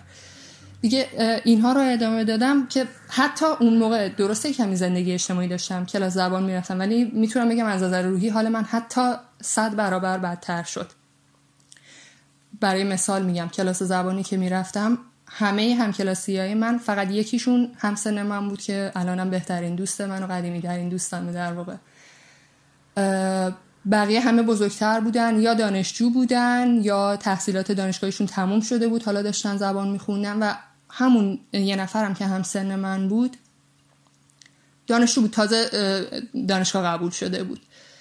من یه نفر بودم که تازه به اونام گفته بودم دیپلمم یعنی نگفته بودم که حتی دیپلمم ندارم. این صحنه رو خیلی خوب یادمه. خیلی بارها میاد جلوی چشمم که استادم یه آقای فوق العاده عالیه استاد زبان فوق العاده عالیه مرد خیلی فوق و خیلی تشویق می‌کردن که دنبال پیشرفت باشیم تو زندگیمون. موضوع بحث راجع به همین تحصیلات و دانشگاه و اینا بود. برگشت یه نگاه خیلی چپ چپی به من انداخت. گفت خانم دیپلمه شما برنامهتون چیه؟ بعد صندلی اینجور دور تا دور کلاس بود. من یادمه که چهره ایشون رو یادم و یه دفعه همون ناخداگاه روبروم و همکلاسیامو نگاه کردم. و اینکه یه لحظه حس کردم که من از همه اینا پایین ترم من یکی از جوانترین اعضای این کلاسم. تازه اینا فکر می‌کنم من دیپلمم ولی همونم نیستم. همه تحصیل کردن ولی من یه بی سواد خودم رو یه بی سواد می‌بینم در کنار همه کسایی که الان در کنار, هم، کنار من هستن. یعنی تو یه لحظه انگار این حسی که من الان آب شدم از همه پایین ترم و همه از من بالاترن و همه یه هدفی دارن و همه به یه جایی تو زندگیشون یا دارن می‌رسن یا رسیدن. ولی من حتی هیچ برنامه ای هم ندارم. هیچی. تاثیرش تو مسیر خوب افتادم ولی تاثیرش هست همچنان هست. من هنوزم حس می‌کنم این جدا افتادگی رو. یا مثلا حتی اون وقتی که دانشگاه رفتم خب سنم از اکثر همکلاسیام بیشتر شده بود. توضیحی خیلی نداشتم برای اینکه چرا این اتفاق افتاد. یا گفتم من آرزوم این بود که بتونم پزشک بشم. اونو از دست دادم. یکی از دلایلی هم که از دست شدم این بود که همون فشار روحی که از دست داده بودم بخشی از زندگیمو. اینقدر برام زیاد بود که عجله داشتم بتونم هر چه زودتر برم دانشگاه. دیگه اصلا حتی رشته برام مهم نبود. فقط می‌خواستم برم دانشگاه. ولی آره تاثیر همیشه بود و هست. همون تجربه مدرسه شبانه خوندن خب عادی نبود. با مدرسه روزانه خیلی فرق داشت. شاید یه جایش هم خیلی هم خوب و خاطرهای خندهداری هم برام به جا گذاشت. ولی خب چرا؟ اینکه نتونستم رشته مورد علاقه در نهایت بخونم شغل مورد علاقه داشته باشم. موندگار شد. ولی خب خدا رو شکر چرا؟ تا حد خیلی زیادی تونستم. خودم آدم موفقی می‌دونم در حال حاضر. پروسه طلاق مادرش دو سال طول کشیده و بعد از اون آزارهای پدرش دیگه تموم شده و الهه میگه که تا به امروز دیگه پدرش رو ندیده. اون وقتی که 19 سالم بود در واقع دیگه بعد از جدایی بود و دوباره یه جوره احساس امنیت داشتیم و تموم شده بود اون مسائل. من با همسرم آشنا شدم. همسرم که خب اون زمان با هم دیگه دوست شدیم. بعدا توی 27 سالگی ازدواج کردیم با هم. خب همسر منم همسن من سه ماه از من بزرگترن. دقیقا زمانی بود که دانشگاه می‌رفت. بالاخره همه چیزایی که یه جوون 19 ساله باهاش طرفه و من اینو پنهان کرده بودم. یعنی اوایل تا مدت ها نمی‌دونستن که چه اتفاقایی داره میفته خب برام خیلی سخت بود. کلا صحبت کردن راجع به اون مسائل برام سخت بود. فرقی نداشت طرف مقابلم کی باشه. حالا مخصوصا در برابر ایشون. که در این حد که من چند وقت پیش بود چند روز پیش بود ازش پرسیدم که گفتم راستی من اون موقع اصلا به تو گفته بودم که مدرسه نمیرم. گفت نه هیچ وقت نگفته بودی. گفته بودم دیپلمم یعنی هیچ باز دوباره این حالت بی هدفیه بود دیگه چون بالاخره توی این زمان توی این سه وقتی به نفر میگی دیپلمم اولین سوالشون خب برنامه چیه؟ کی می‌خوای بری دانشگاه؟ چیکار می‌خوای بکنی؟ چیزایی مثل این. ولی خب بهشون علاقمند شده بودم خیلی هم صمیمی بودیم واقعا تو حالت بهترین دوست هم بودیم و هستیم تا الان.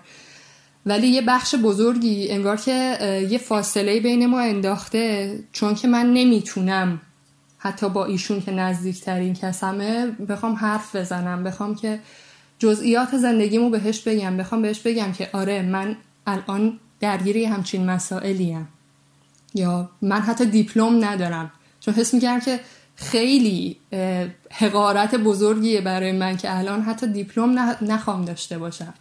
بر همین یه فاصله بزرگ و تا مدت ها با ایشون هم حس می‌کردم. آره همیشه مقایسه می‌کردم که مثلا اصلا آینده ما خواهیم داشت یا نه؟ این یه آدم تحصیل کرده می‌خواد بشه. آیا اصلا در آینده این می‌خواد با من باشه؟ منی که یه تحصیلات ندارم یا منی که هیچی نیستم؟ اینجوری واقعا دیدم به خودم این بود. و این فکر همیشه بود که این آدم منو نخواهد خواست در آینده. چون من در حدش نیستم چون من تحصیلاتی ندارم. حتی همین پنهانکاری که همیشه فکر می‌کنم بالاخره که یه روزی می‌فهمه. من اگر یه روزی واقعیت رو بهش بگم اون موقع دیگه منو ول می‌کنه. چون میگه تو دروغگویی. تو واقعیت رو به من نگفتی. این هم در کنارش بود. در مورد برادرش چطوری بود؟ این اثری که نرفتن به مدرسه روی الهه داشت روی اون هم اثر گذاشته بود؟ برادر من خیلی خیلی آدم توداریه. برای همین واقعا تا همین الان البته اینم در کل هست که انقدر اون دوران برامون دوران سختی بود که اصلا ما هم دیگه راجبش صحبت نمی کنیم ولی برادر من بعد از اون یک سال برگشت مدرسه. خیلی با اراده بیشتری گفتم مدرسهش هم مدرسه خیلی خوبی بود و اصلا همین که پذیرفتنش معلمای اون مدرسه شورا تشکیل داده بودن و به اصرار معلمای مدرسه بود که در واقع مدیر مدرسه پذیرفت که برادرم برگرده. ولی مخصوصا از وقتی برگشت خیلی با اراده بیشتری حتی به درسش ادامه داد. یه مهندس خیلی موفق الان خیلی خیلی زحمت کشید واقعا برای درسش. و واقعا حس می‌کنم اون چه که من دیدم از همه همسن و سالای خودش حتی بیشتر زحمت کشید و تلاش کرد تا بتونه خودش رو بالا بکشه از اون موقعیتی که درش قرار داشت. که خب واقعا موفق بود. الهه میگه که این تجربه تلخ خیلی چیزا رو هم بهش یاد داده. خیلی برخورده از خیلی آدمای مختلف دیدم که خیلی وقتاش هم رو حساب دلسوزی بود. حتی تو مدرسه شبانم یادمه اینو که خب توی همکلاسی خودم فقط بخوام بگم نه به حالا کلیتی بخوام چیزی بگم.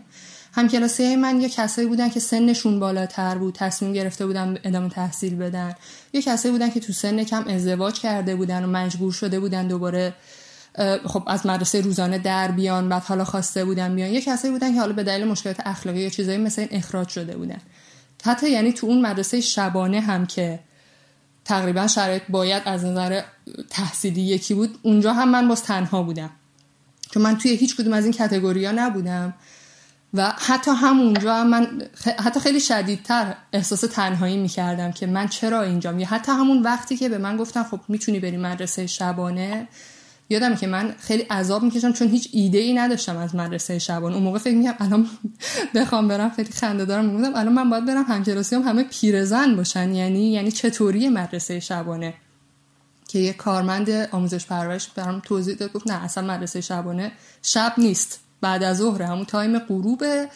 بعدم نه همسن سال خودت هم ممکنه باشه و چیزایی مثل این که یه بار کلاس ریاضی هم بود.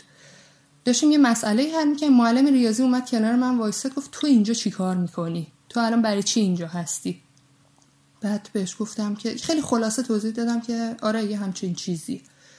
که بعدا انگار که رفته با بقیه معلم صحبت کرده بود. بعد یه حس حالت نمی‌دونم دلسوزی بود ترحم بود یا چی بود یه همچین حسایی رو من دیگه تو رفتار معلمام داشتم می‌دیدم نسبت به خودم. می‌دیدم که شکل رفتاریشون انگار که یه خورده فرق کرده. می‌دونم قصد اونا شاید خیلی مثبت بود ولی حتی همون باعث شد که اون دوران بر من حتی سختترم بشه چون انگار که بین من و بقیه همکلاسیام یه فاصله دوباره زیادی افتاده بود. در آخرم اگر فقط بخوام یه چیزی بگم اینه که اگر کسی صدای منو میشنوه اگر کسی که تو بحرانه تو سختیه حسرت نرسیدن خیلی سختره اگر از دستتون برمیاد هر تلاشی که می‌تونید بکنید تا بتونید به خواستهاتون برسید. چون اگر نرسید بهش اون حسرت رو تا آخر عمرتون باید بکشیدش. سختی خیلی زیاده. خیلی چیزا رو من اصلا وقتش نیست جاش نیست که بخوام راجع صحبت بکنم. ولی ارزشش رو داره اگر که آدم برای به هدفاش تلاش بکنه.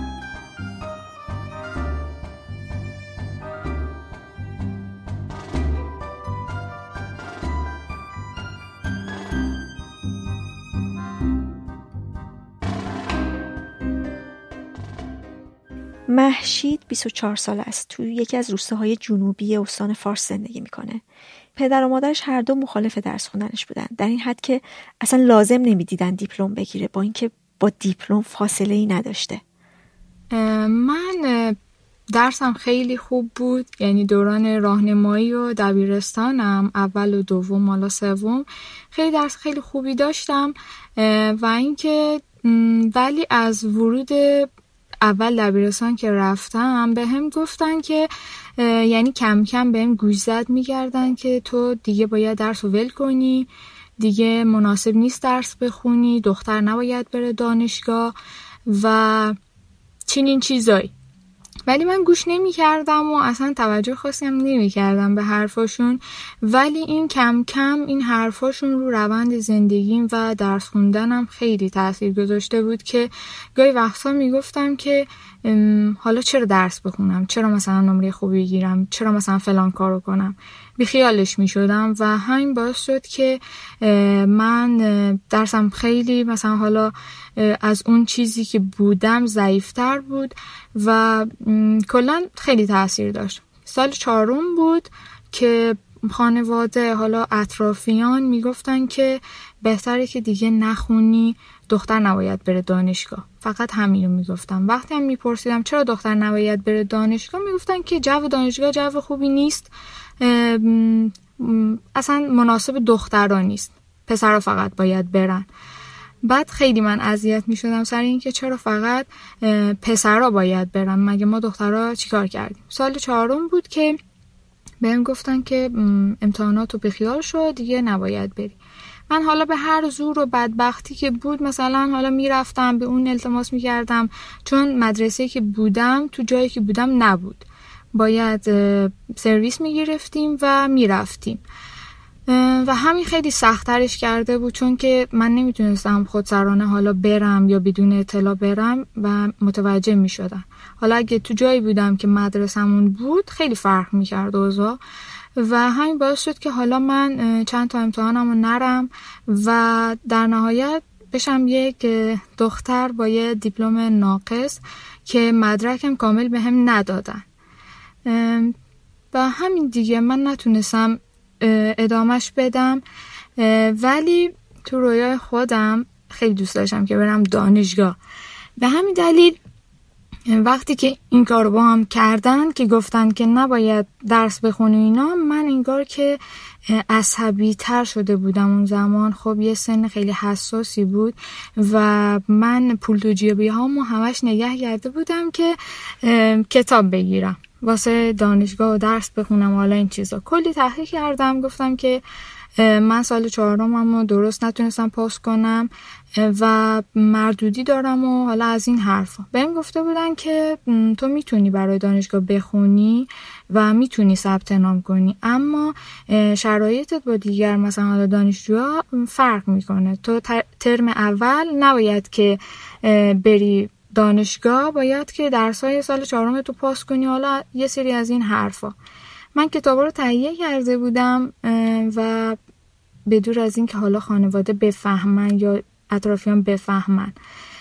کتاب برام اومده بود. یادم روزی که کتاب اومد مامانم می‌گفت که اینا چیه؟ واسه چی می‌خوای؟ بعد چون که اختلاف سنی من و مامانم خیلی زیاده و سبک فکریامون کاملا اون زمان متفاوت بود.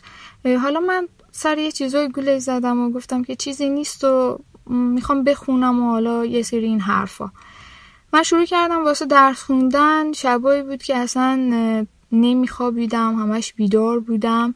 یا با چند تا از دوستان برنامه میریختیم که می‌رفتیم بیرون. حالا یه مکانی رو مشخص کرده بودیم که دوره هم سه نفر بودیم. سه نفری درس بخونیم.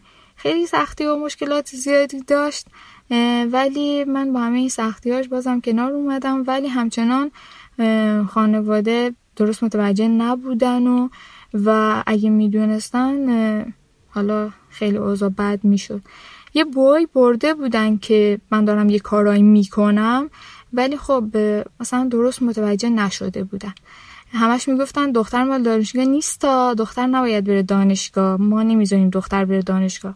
من سال 97 یه بار کنکور دادم. بعد اون دزدکی کنکور دادم. و حالا دلیل این که چی جوری حالا رفتم بهونه که حالا رفتم که کنکور دادم این بود که من با اون دوتا دوستام خیلی صمیمی بودم. بعد به خانوادم گفتم که من همراه اینا میرم چون می‌خوام کنکور بدن می‌خوام باهاشون باشم و خودم هم رفتم کنکورم رو دادم. اون سال زیاد رتبم خوب نشد. یعنی چیزی که می‌خواستم نشد. و من بازم منصرف نشدم و یکی از دوستامونم بهمون گفته بود که اگه امسال رو بخونید واسه سال بعد خیلی مثلا حالا گفتن کنکور آسونتره و خیلی بهتره و این چیزا. ما دوباره شروع کردیم سه نفری واسه خوندن. بازم خانواده درست در جریان نبودن. همش باز می‌گفتن که ببین مثلا فلانی کنکور داد هیچی نشد. قرار نیست شما چیزی بشید. دخترها هیچی نمیشن. این فقط از جانب خانواده نبود بلکه از جانب اقوام و حالا دور و آشنا همه بود. و من سال 98 دوباره با همه سختی ها و مشکلات و نداشتن کتاب و چون هر ساله کتاب تغییر می‌کرد بعد باید تو کتاب های جدید می‌گرفتی دیگه طبیعتا و من شرایط اونو نداشتم. بعد مجبور بودم قرض بگیرم از دیگران بدون که خانوادم بفهمن. سال 98 دوباره کنکور دادم. و اون سال موفق شدم و یک رتبه خوبی آوردم. یادم برگشتم خونه همه نشسته بودن کم کم شروع کردم واسه گفتن. گفتم که من کنکور دادم حالا میترسیدم هم درست بگم. بعد گفتن خب که چی؟ داری دروغ میگی. گفتم نه دارم جدی میگم. این مثلا حالا این رتبهمه بیاین خودتون نگاه کنید و اینا. بعد دانشگاه حالا رتبه خوبی شدم بعد دانشگاه خوبیم احتمال داره که قبول بشم و از این حرفا. بعد توجهی نکردن یعنی نه خوشحال شدن نه ناراحت شدن نه اصلا علاقه نشون دادن. باز هم حرف خودشون دادن که دختر مال دانشگاه رفتن نیست. دختر نباید بره دانشگاه. دانشگاه محیطش خوب نیست. همش همین سه تا جمله تکرار می‌شد تو مغز من. بعد من با همون دوستام رفتم که انتخاب رشته کردیم و حالا ببینم چه دانشگاه قبول میشیم و حالا شرایطش چجوریه و از این حرف. اونا که مثلا دیپلمه بودن و راحت می‌تونستن وارد دانشگاه بشن و شرایط من متفاوت بود. رفتیم این کار رو انجام دادیم. فکر کنم جوابش حدود یه ماه بعد اومد. شهریور بود اگه اشتباه نکنم.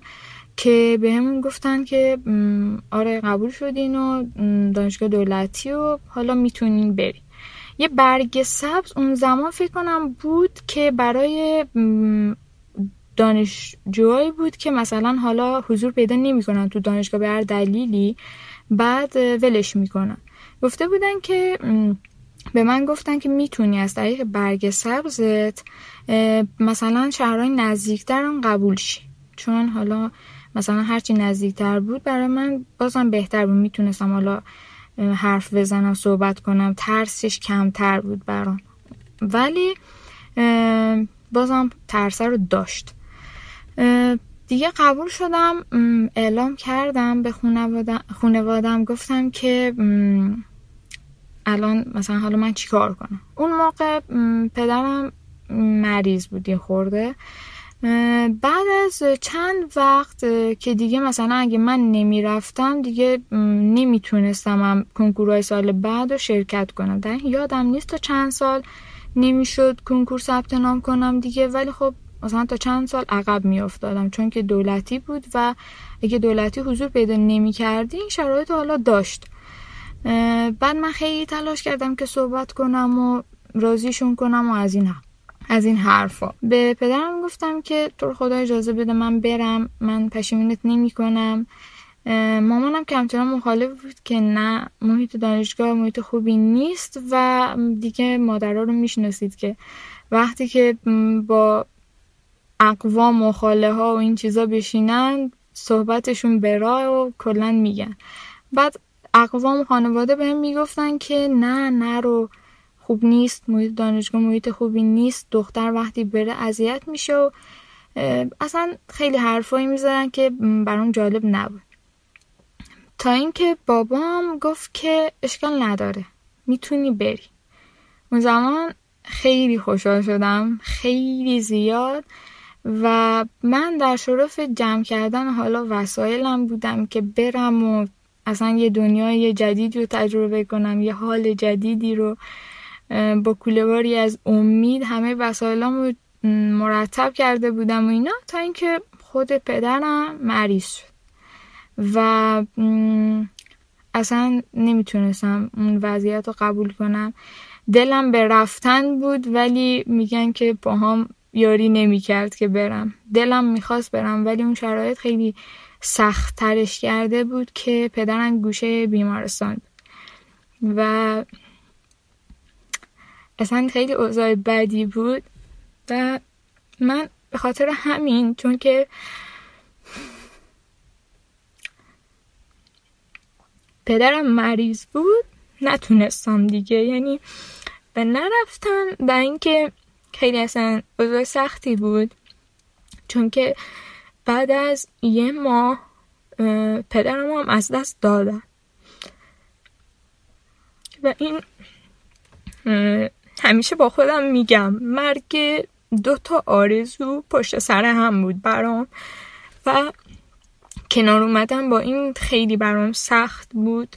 هم آرزوی رفتن از این مثلا حالا محیطی که بودم و یه قدمی حالا اون خواسته اون همه تلاشی که کرده بودم یعنی یه قدمیش بودم ولی نتونستم و یک ضربه خیلی سنگینتر و محکمتری هم دوباره به هم وارد شد. و چون که اصلا پدرم میگم که اولش مخالف بود ولی بعدش وقتی نگام می‌کرد می‌گفت که دلم نمیاد بهت بگم نه. خودم دارم بیشتر اذیت میشم. و این حرفاش که یادم میومد بیشتر اذیت می‌شدم و اون تایم گذشت و من دیگه نتونستم.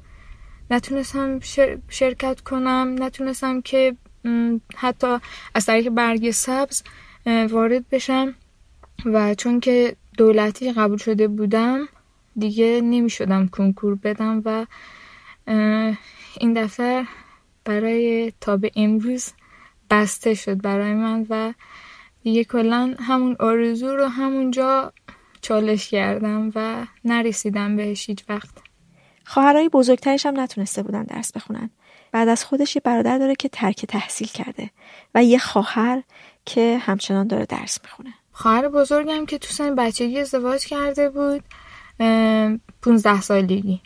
بعد خواهر بعدیم هم که نه. دیگه اونم دانشگاه نرفته بود و من سومیش بودم که حالا از اون دوتا خواهرای دیگم خیلی مثلا حالا لجبازتر و اصلا یه جوری دیگه بودم که مثلا حالا اینقدر تونسته بودم از پس خودم بر بیام که دو تا کنکور رو ثبت نام کنم. اونا مثلا جرأت این کار رو نداشتن. پسر بعد من بوده که ترک تحصیل کردن. یه خواهر کوچولو دارم. که اون هنوز داره درس می‌خونه و همیشه خودش میگه تو بهترین حامی زندگی منی. چون که مامانم برای خواهر کوچیکم هم همین روال داشت پیش می‌رفت ولی من نذاشتم دیگه. گفتم که شما همه آرزوها رو همه حس خوبا رو از من گرفتید ولی من نمی‌ذارم این بلا رو سر خواهر کوچیکم بیرون بیارید. و اون همچنان داره درس می‌خونه و امسال اولین کنکورشه. من چون که مثلا حالا بیشتر زمانم و بچگیم و بزرگ شدنم با مادرم گذرونده بودم و پدر از ما دور بودم به خاطر شرایط کاری بعد جو خونه جو مثلا خواهر بزرگترام هم چون که تو این حوزه نبودن که حالا درس خوندن چقدر خوبه جو حالا همین دیکتاتوری مانند بود و من ترس زیاد داشتم از مادرم و هنوزم با این سنم بازم اون ترسه رو نسبت به مادرم دارم ولی خب کمتر. یعنی مادرم خیلی مخالف بود خیلی میترسید از حرف دیگران. میترسید که حرف دیگران براش ثابت بشه که براش اتفاق بیفته. همیشه می‌گفتم که مامان قرار نیست اینجوری بشه. یفته از کجا می‌دونی؟ ممکن اینجوری بشه. تو نمی‌تونی مثلا با قاطعیت بگی. می‌گفتم من عاقلم. من می‌تونم تصمیم بگیرم برای خودم. ولی اون همچنان مثلا این حرفشو می‌زد و من دیگه توانایی نداشتم که زیاد باهاش مخالفت کنم یا با برخورد محکمتری روبرو می‌شدم همیشه. نه برنامه ای نداشت. نمی‌گفت که مثلا الان درس نخونید ولی یه کار دیگه انجام بدید. گفت درس نخونید. چون که من تو محیطی بودم که همه همه رو میشناختن. تو یک روستای کوچیک بودم و همه این دیدگاه داشتن. و من یادم سالی که خودم می‌خواستم کنکور بدم اون زمان دو نفر فقط تونسته بودن که سال قبلترش برن دانشگاه و خیلی حرف و حدیث پشت سر اینا زده بودن. که مثلا حالا اون نفر رفته دانشگاه چی شده و از این حرفا. می‌گفت که دختر بیبندوبار میشه و دختر مثلا دختر درست میره دختر بد بر میگرده و دیگه هر کی بره دانشگاه کسی نمیگیرتش و از این صحبت ها الان دیگه به خاطر اینکه من بزرگ شدم یعنی بزرگتر از اون سنی که اون زمان بودم و اون زمان 18 19 این چیزا بودم. زیاد جرأت حرف زدن رو نداشتم ولی الان دیگه نه. و از بعد ما که شروع کردیم توی حالا این روستای کوچیک واسه درس خوندن و کنکور قبول شدیم و اسممون رفت بیرون که حالا مثلا فلانی کنکور قبول شده و از این صحبت ها دیگه بقیه هم شروع کردم واسه درس خوندن. و این انگار که جا افتاد توی این روستا این کوچیکی. و دیگه الان مادرم خیلی راحت می‌ذاره واسه این خواهر آخریم و الان مشکلی نداره. گاهی وقتا بهم میگه که دوست داری ادامه بدی؟ دوست داری درس بخونی؟ یا میگه اگه می‌خوای برو مثلا فلان کلاس شرکت کن. برو کار کن. و این نمیدون که مثلا شرایط برای من الان دیگه خیلی تغییر کرده. محشید میگه که یه بار رفته سر کلاس آیمت نشسته. ولی تجربه خوبی براش نبوده. یادم یه کلاس ثبت نام کردیم. بعد من ازشون پرسیده بودم از حالا طرفی که باش قرار بود برم. گفتم که میزان تحصیلات چقدر مهمه؟ گفت اصلا مهم نیست میزان تحصیلات. بعد من به هیچ کس نگفته بودم که حالا دیپلم ناقصه هستم. مثلا هر کی ازم می‌پرسید دیگه می‌گفتم که حالا دیپلم رو دارم. یعنی یه جوری بود برام که بگم حالا این دیپلم رو هم ندارم. رفتم شیراز.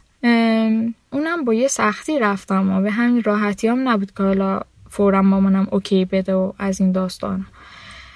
بعد رفته بودم شیراز توی کلاس نشسته بودیم کلاس پنجاه نفری که فکر کنم کوچکترین عضو اون کلاس خودم بودم. همه مثلا حالا لیسانسه فوق لیسانسه بعضیا چندین سال سابقه کار داشتن. ولی من تنها آدمی بودم. با یک دیپلم ناقص اومده بودم سر این کلاس نشسته بودم و خیلی هم ترس داشتم. از وقتی که وارد شدم متوجه شدم که همشون مثلا حالا سنشون از من بزرگتر از اون لحظه اون ترسه تو وجودم شروع شد. وقتی شروع کردیم واسه حرف زدن دونه دونه از همون سوال میپرسیدن که اهل کجایید؟ اسمتون چیه؟ میزان تحصیلاتتون سابقه کاریتون همشون داشتن می‌گفتن. تا رسید به من من حتی انقدر استرس داشتم که حتی نمی‌تونستم اسم خودم درست تلفظ کنم. گفتم که دیپلمم.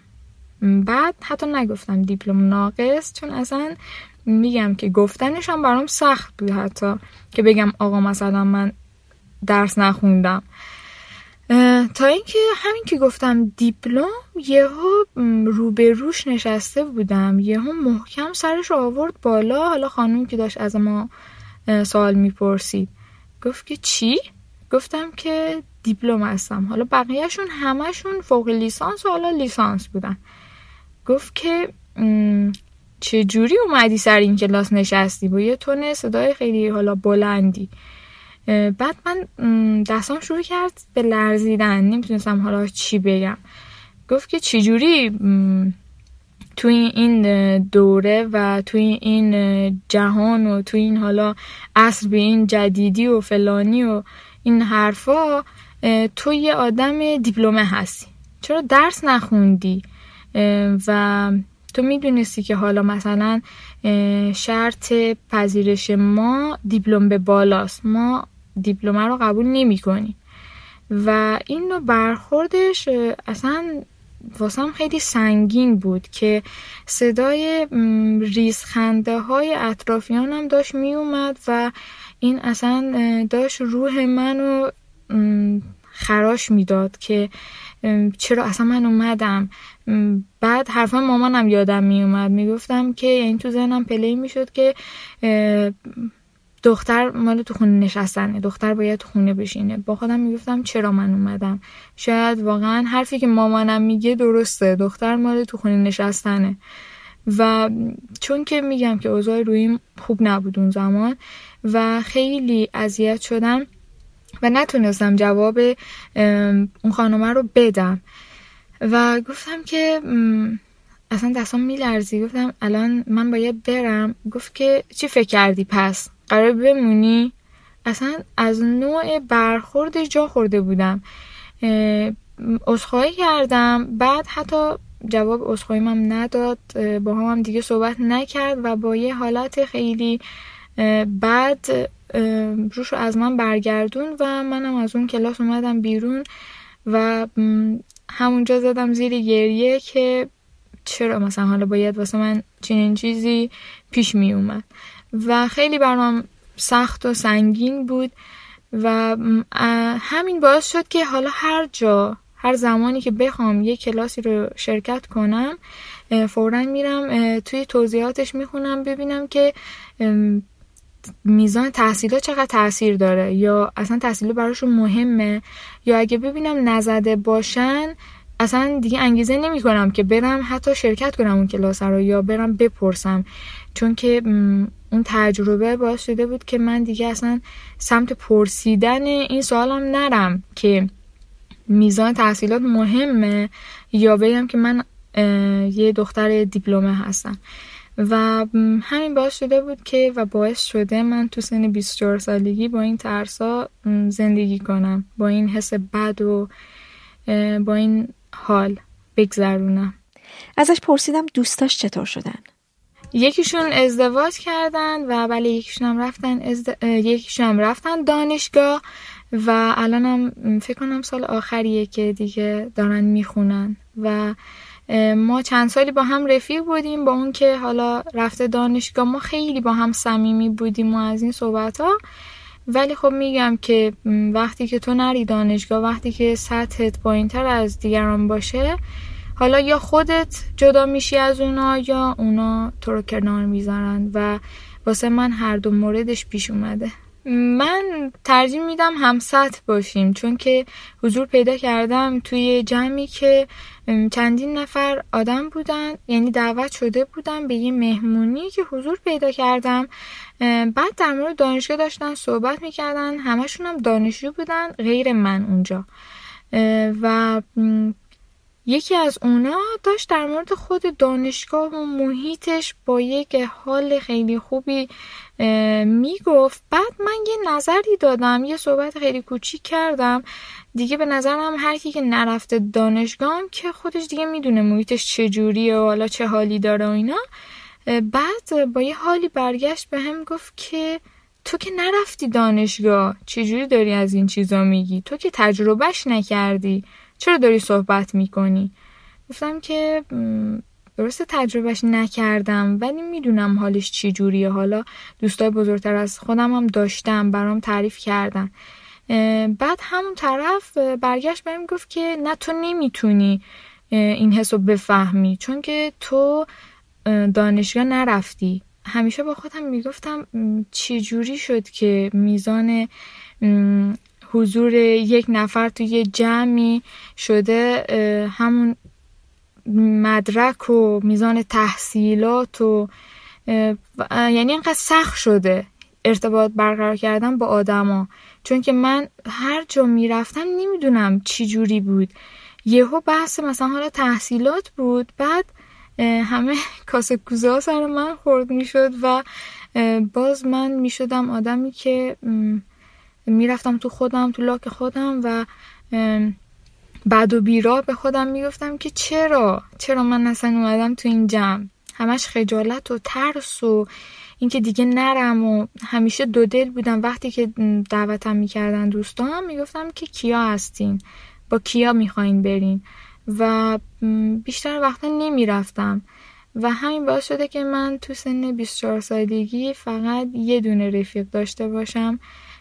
اینم مال همون زمانی بود که با هم کنکور میخوندیم و اون ازدواج کرد و سطح سوادمون در یه سطح باقی موند. محشید میگه که یه انگیزه جدیش برای ادامه تحصیل این بود که از اون محیط از محیط زندگیش بتونه بیاد بیرون. همیشه و تا به الان دوست دارم از این محیط فرار کنم و نتونستم شرایطش رو پیدا نکردم. چون که آدمایی که اطراف منن آدمای خوبی نیستن. نمیگم خانواده چون که گفتم من توی یه روستا زندگی می‌کنم که همه آدما همدیگر رو می‌شناسن و به راحتی تو رو قضاوت می‌کنن. حالا با هر تیپ و استایل و قیافه و هر چیزی که باشی مورد قضاوت قرار می‌گیری و خیلی راحت مثلا اون زمان می‌گفتن که دختر فلانی که رفت دانشگاه مثلا اینجور شد. اصلا شاید اون اتفاق نیفتاده بود. و من مطمئنم نیفتاده بود. همیشه بدم میومد. می‌گفتم مگه شما باهاشید؟ مگه شما رفتید تو محیط دانشگاهش؟ مگه شما اونو دیدید که داره اینقدر راحت صحبت می‌کنید ولی همیشه این صحبت ها بود و واقعا اذیت می شدم بعد ما چند نفر دیگه کنکور دادن و اون حرفا همچنان برای اونام بود که می‌گفتن که اینجوره و اصلا دختره رفته دانشگاه حالا نگاه کن چی میشه. یعنی اینجور حالتی. اصلا خیلی حس بدی بهت میدن و کلا ناامیدت می‌کنن. نسبت به اینکه چجوری یه آدم اگر وجدان داشته باشه این حرفا رو می‌تونه بزنه. حالا من همه صحبت ها رو نمی‌تونم اینجا مطرح کنم و ولی حرفاشون خیلی سنگین و خیلی بده و این باعث میشه آدما به نظر من 99 درصد اینا خودشون هم نمی‌تونن خودشون رو تحمل کنن و همشون دنبال یه فرصت که برن ولی اون فرصت نیست. پسرها راحت می‌تونن برن دانشگاه راحت می‌تونن برن مسافرت می‌تونن کنار هم باشن. بعد ولی واسه دختر اینجوری نیست.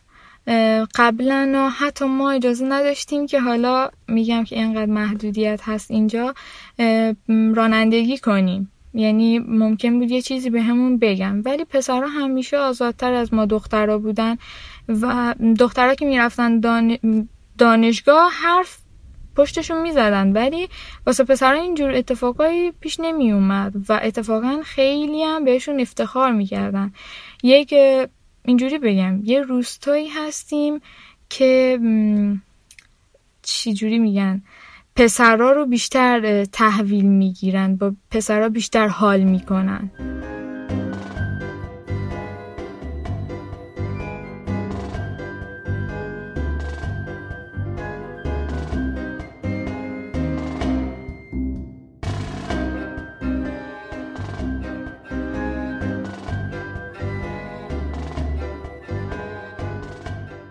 سیمین 46 ساله است و دو تا پسر داره. واقعیت ما برای یکی از روستاهای استان مرکزی هستیم.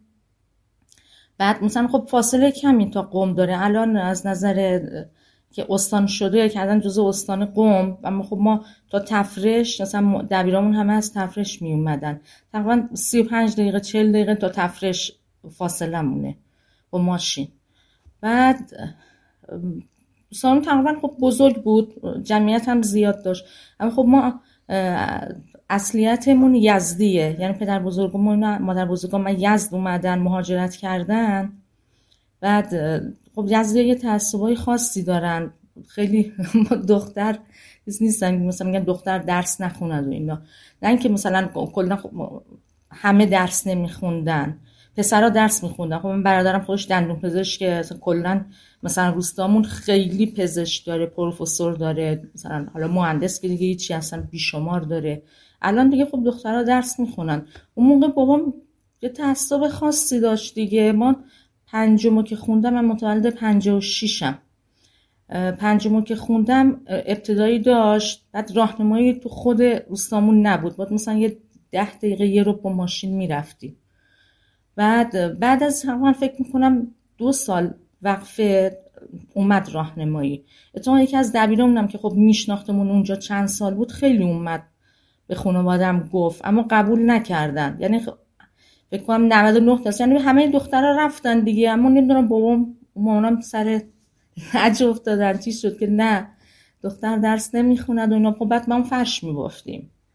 فرش میبافتم. گفتن نه مثلا باید این بافته بشه اونو با من اینو میبافم. اما خب مثلا درس من من بخونم. یعنی خیلی قصه میخوردم. مثلا مثلا صبح می‌رفتم میدم مثلا همسایه ها دختر مثلا دارم میرن. میدن همیشه مثلا گریه می‌کردم. اما نتونستم رازشون کنم بعد نمی‌دونم چرا یه جور مثلا شرایطم دست به دست هم داده بود. که مثلا خواهرام خب بزرگتر بودن من بچه آخر بودن حتی برادرم که اون موقع دانشجوی دندون پزشکی بود. هیچ کس نگفت که مثلا بذار خب این بره درسشو بخونه. مثلا نمی‌دونم یه چیز خاصی شد. بعد از چند سال بکنم من دیگه سال هفتاد و سه. سال نه هفتاد و دو. هفتاد و دو تقریبا آبان بود. دیگه من خیلی ناراحتی می‌کردم. قشنگ یادم یه روز دختر یکی از دختر خاله هم اومده بود خونمون. بعد به مامانم گفتش خب چرا نذاشتی درس بخونه؟ گفت نه نشده و فلان و اینا. بعد نمی‌دونم یه چی شد دیگه مامانم خودش انگار پشیمون شد. گفتش که برو سراغ مثلا دبیرتون تو رفت آمد داشتیم. بگو مثلا من می‌تونم بیام مدرسه؟ تصور کن اون موقع مثلا من 17 سالم بود. 16 17 سالم بود. بعد رفتم گفتش که باشه بیا. از نیمه آبان مثلا من رفتم نشستم با کلاس اول راهنمایی. موقع حالا هفتم اینا نبود کلاس با کلاس اول راهنمایی نشستم. بعد دیگه خب خیلی دوست داشتم. خوندم. خوندم بعد این دبیرمون خیلی من دوست داشت. گفتش که من کمکت می‌کنم تو استعدادت بیشتر از اینه. کمکت می‌کنم درسا رو تابستون دوم رو بخون.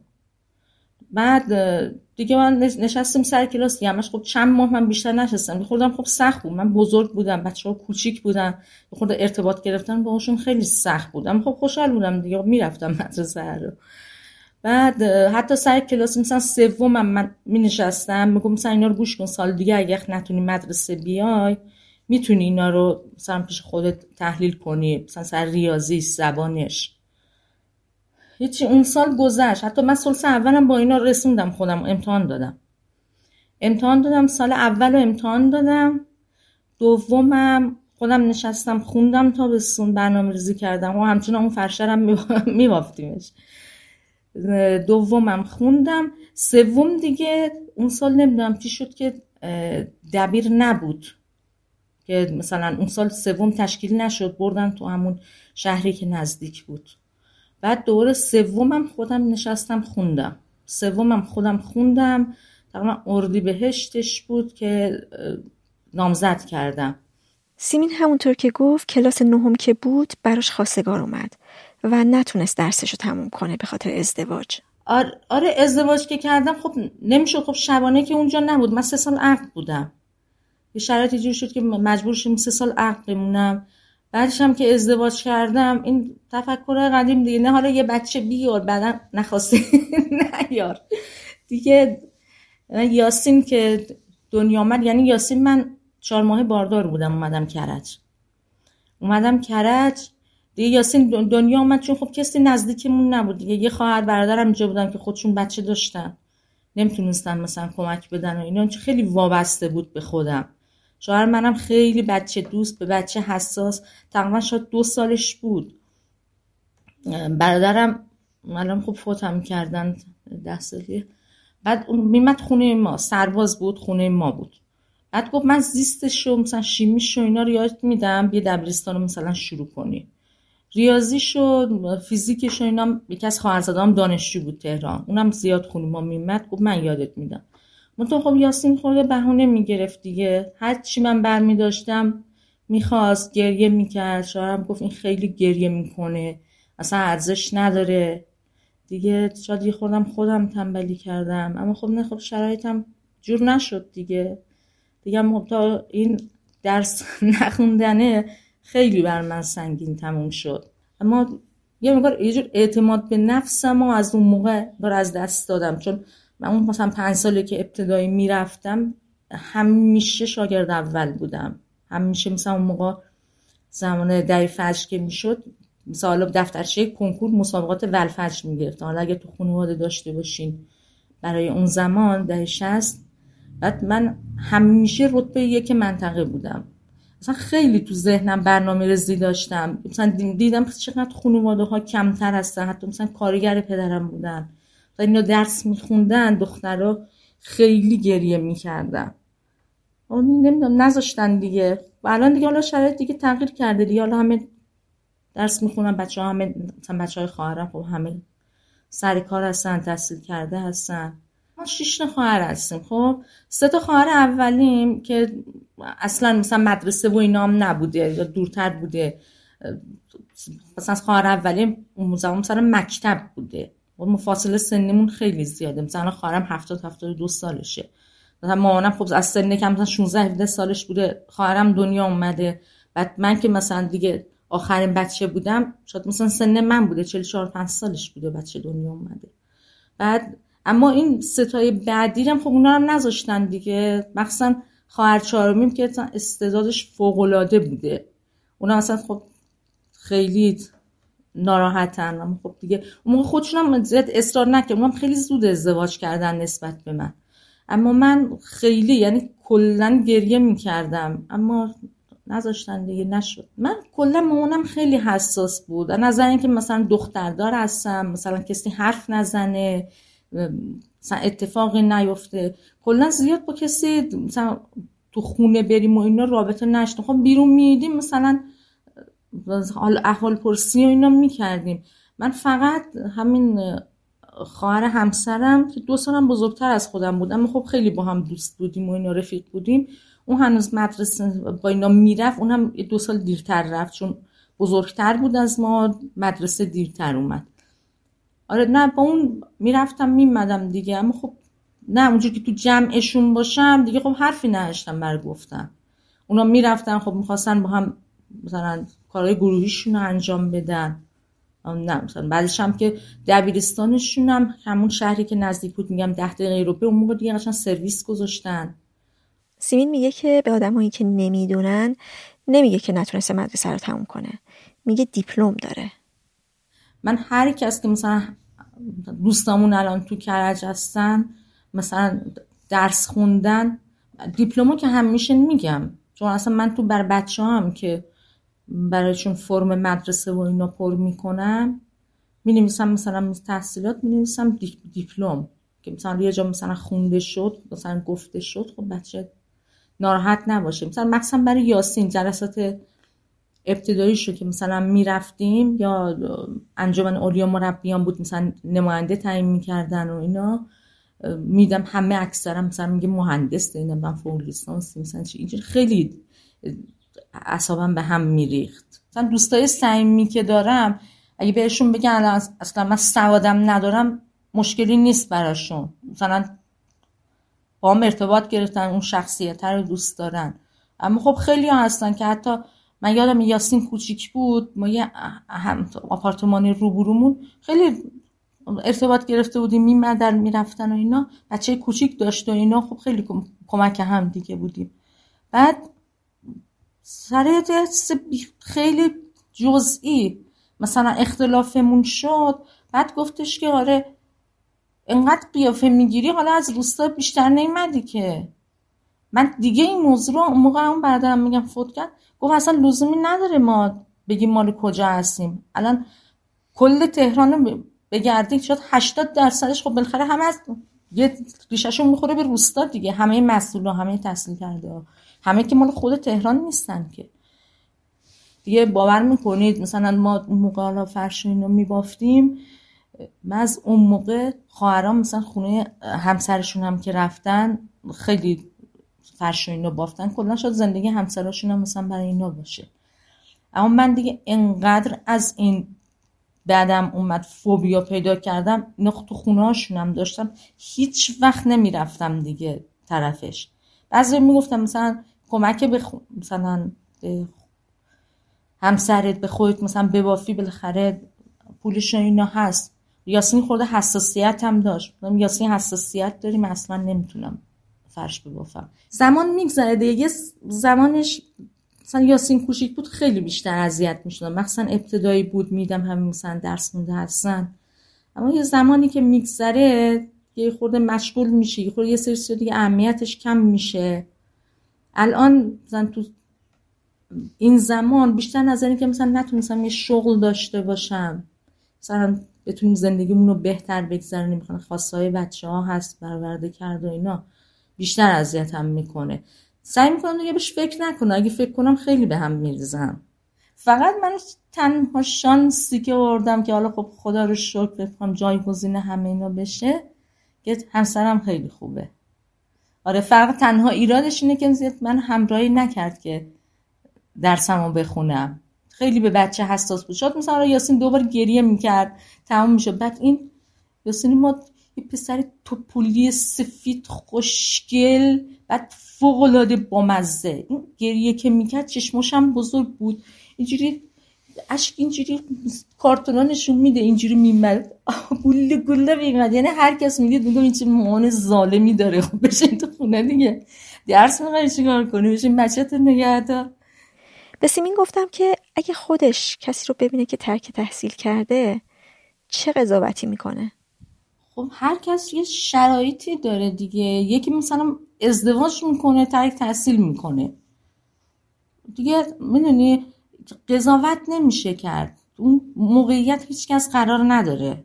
من خیلی اتفاقات تو زندگی افتاده. یه ما شما تو موقعیت قرار ندارید. من بقیه که تو خونه هم صحبت می‌کنن خب حالا خواهران بزرگترن یه سری خب حالا قدیمی ترن یه وقت در مورد کسی صحبت می‌کنن. میگم قضاوت نکنید. مثلا اون شرایط رو نداشته. شاید مثلا برادر من خود به خود من بعد از این گفت نه تو خودت هم تنبلی کردی. نخواستی اگه می‌خواستی می‌شد. میگم بعد من شرایطم مثلا اونجوری برام پیش نیومد. خب می‌خوای بری بالاخره یه هزینه ای داره. حقوق مثلا آموز پرورش بود. کسی نبود کمک کنه کسی نبود بچه‌مو نگه داره. همون روحیه دادن. یه یه کمک کوچیک بغل بود. مثلا همسرم خودش اگه یه ذره شاید حمایت کرده بود دیگه یه فیلم حالا میگه دوست داشتم بخونی اما خب یاسین گریه می‌کرد.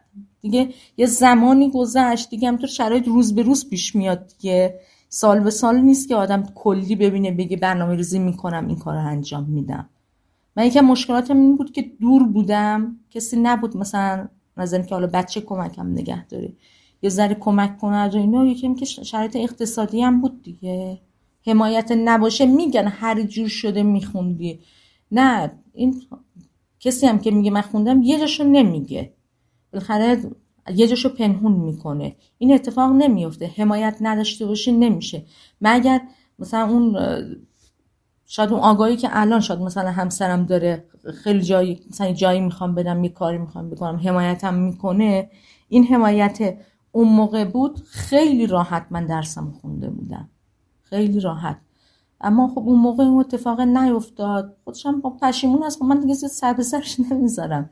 یعنی دیگه ارزشی هم نداره اون آرامشه که دیگه تو زندگیم هست نمی‌ذارم از بین بره.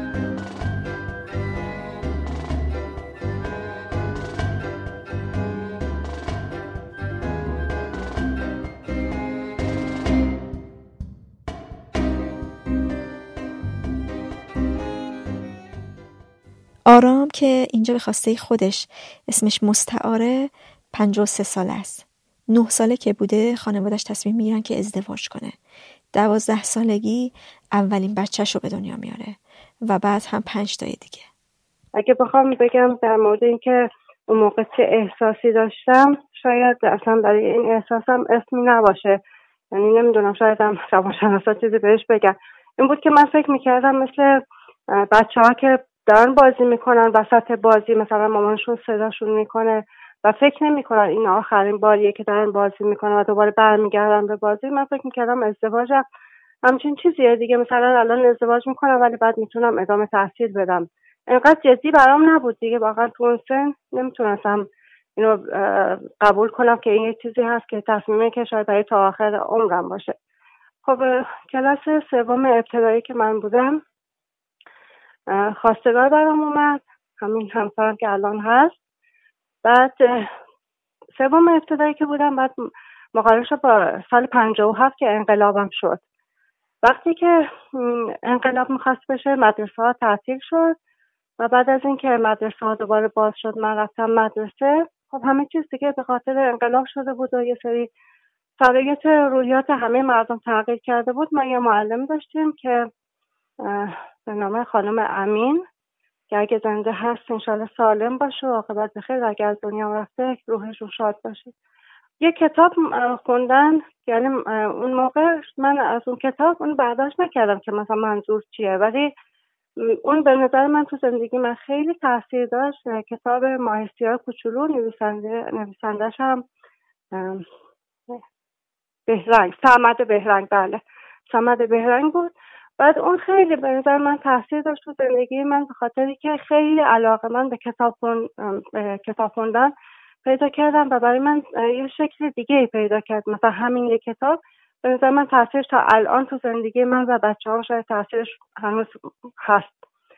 و وقتی که این کتاب خون من خیلی علاقه من شدم به کتاب و درس و شکل زندگی خورده برام تغییر که با وجود که هم سنم کم بود و اینجوری بود که وقتی من می‌خواستم مثلا از یکی حالا شاید بگم باج بگیرم مثلا من بچه آخر خانواده بودم و مثلا خواهرام بچه کوچیک داشتن می‌خواستم بچهشون که مثلا من نگهداری کنم یا کاری داشتن چیزی می‌گفتم به شرطی که مثلا برای من یه کتاب بخرید. چون که کلاس پنجم که رفتم چهارم خوندم در حال که نامزد داشتم و شرط خواستگاری هم این بود که بذارم من بزرگ بشم. چون کوچیک هستم حالا شرط گذاشتن که بزرگ بشم دو سال صبر کنه نامزدم و دو سال صبر که کلاس پنجم ابتدایی بودم که ازدواج کردم. و همطور که گفتم فکر نمی‌کردم که مثلا این روزی که رفتم مدرسه و از فرداش نمیرم مدرسه این آخرین روزیه که دارم میرم مدرسه. و همیشه شاید بگم تا چندین سال فکر می‌کردم که خب برمیگردم مدرسه درسمو می‌خونم. کلاس پنجمم که ازدواج کردم معلمام به عنوان مهمان دعوت کردم. بعد از عروسیمون اومدم خونمون و گفتن که می‌تونی بیای مدرسه مثلا حالا اصلاح نکنی یا مشخص نباشه می‌تونی بیای. ولی خب دیگه من هنوز اینقدر چیز نداشتم که بتونم بگم این فرصت و از این فرصت استفاده کنم. و فکر می‌کردم الان روند زندگی میه که ازدواج کردم یه زن خانه دار باشم که دیگه به حال زمان گذشت و من بچه به دنیا آوردم و خب خدا شش تا بچه خوب دارم. و اینکه تا همیشه ولی این تو دلم مونده بود چون که فکر می‌کردم که حیف شده که درس نخونده و خودم یه خلایی احساس می‌کردم. فکر می‌کردم که حالا اگر با یه خانم موفق یه جایی می‌دیدم و خودم اگه با اون مقایسه می‌کردم فکر می‌کردم حالا به خاطر اینه که درس خونده.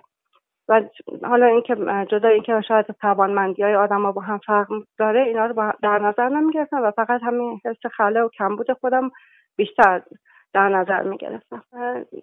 وقتی یه جایی می‌خواستم یه فرمی رو پر کنم مثلا برای مدرسه بچه ها مثلا می‌خواستم یه فرمی پر کنم که مثلا میزان تحصیلات رو می‌خواستم بنویسم خیلی اونجا حسم بد می‌شد و اصلا دوست نداشتم بنویسم که بی سوادم و جای دیگه هم که قبلا گفتم که می‌دیدم یه خانمی مثلا موفقه فکر می‌کردم که حال به خاطر سوادی که داره هست اونجا هم خیلی هستم یعنی اون حس خله و کمبود خودم رو بیشتر احساس می‌کردم. خب فکر می‌کردم که یه روزی با بچه هم که دیگه رفتن بزرگ شدن رفتن مدرسه من فکر می‌کردم که دیگه بعد مدرسه اینجور شد که دیگه مثلا قبلا می‌رفتیم اول راهنمایی پنجم که تموم شد می‌رفتیم اول راهنمایی ولی شد که ششم دیگه. مثلا برداشته شد می‌گفتن ششم فکر می‌کردم حالا یه روزی برم پنجم امتحانمو بدم و بیام کلاس ششم هر کدوم بچه ها می‌رفتن ششم مثلا اول راهنمایی قبلا اینجوری بود می‌گفتم خب حالا دفعه دیگه فلانش که رفت من باهاش همزمان درس می‌کنم و اینقدر مثلا با شش تا بچه مشغله کاری داشتم که نمی‌دونستم هی داره زمان میگذره و من دارم این فرصت رو از دست میدم. فکر می‌کردم همینجور فرصت همیشه هست. تا اینکه دیگه خدا شد بچه هم بزرگ شدن و یه خورده مشغله کاری من ازدواج کردن و مشغله کاریم کمتر شد و با یه دوستی با کسی دوست شدم که اونم تاثیر زیادی تو زندگیم داشت. و وقتی ما نشستیم صادقانه در مورد زندگیمون صحبت می‌کردیم. این حسرتی که تو دل من بود و مثلا گفتم که من درس نخوندم و همیشه فکر می‌کنم که زمان هست ولی الان زمان گذشته. گفت نه زمان نگذشته و شما می‌تونی ادامه شروع کنی از هر زمانی که هر موقع بخوای آدم برای یادگیری زمان هست. حالا با وجود که قبلا خودم بهش فکر می‌کردم ولی انگار یه تلنگری لازم بود. وقتی که اینجوری گفت خب من رفتم پروندم رو گرفتم و معدله. بعدم فکر می‌کردم بزرگ که شده بودم فکر می‌کردم که فکر می‌کنم که تو کودکی بچه زرنگ و درس خونی بودم. شایدم نبودم و این تخیلات منه. که کارنامه‌مو گرفتم دیدم نه با معدل کلاس پنجم که تموم نکردم معدل چهارمم 19 و 45 سالم فکر می‌کنم شده بود. بعد اومدم دیگه رفتم آموزش پرورش گفت که نیازی نیست پنجم امتحان بدی و شما میری شیشم امتحان میدی و بعدش می‌تونی بری ثبت نام کنی. خب تو خونه خوندم با وجود که حالا بعضی چیزا شده که انگار که هم زمان گذشته بود هم به خاطر که اونگو پنجم بینش هست شده بود. مثلا مثل درس ریاضی رو خیلی خوب هیچ موقع نتونستم یاد بگیرم. چون که بینش هست شده بود و چیزای پایه من یاد نگرفته بودم. بعدشون که دیگه ادامه دادم و خدا شد دیپلممو گرفتم. بله. من اول که پدرم وقتی من یک سال این دو ساله بودم از دنیا رفته و اصلا هیچ خاطری چیزی ازش ندارم. ولی خب مادرم شدیدا اعتقاد داره که دختر باید زود ازدواج کنه. هنوزم باید دختر ببینه و اگه پسری بشناسه فکر می‌کنه که ببینه اینا به درد هم می‌خورن یا نه. ولی خب بازم من هنوز خوششانستر بودم نسبت به خواهرام که فرزند آخر بودم و همین یکی دو کلاس درس و همین که مثلا الان تغییری تو زندگی من شاید داشته به خاطر که فرزند آخر بودم و یه خورده شاید شکل زندگی ها عوض شده بود و ما از تو روستا کلاس اول ابتدایی که بودم تو روستا اومدیم تو شهر زندگی می‌کردیم. و که برادر بزرگتر از من که حدود مثلا شاید سه سال چهار سال از من بزرگتره بیشتر وقتی که اومدیم تو شهر اعتقاد داشتن که اون درس بخونه و اینقدر که برای اون تلاش می‌کردن فکر می‌کردن که یعنی مهمه. حال تلاش که فکر می‌کردن مهمه که اون درس بخونه.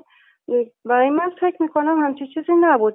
همین که رفتم و کلاس دوم سوم خوندم شاید تاثیر اون بود که می‌خواستن اونو ببرن من رفتم یا یه همچین چیزی. ولی خب بقیه خواهر برادرم برادر بزرگم هم تا پنجم درس خونه ولی بقیه خواهرام اصلا درس نخونه و خیلی زود ازدواج کردن بله بله خواهرم که مثلا میگه که کاش که می‌تونستم مثلا حتی برای آدرس یه تابلو تو خیابون رو بخونم.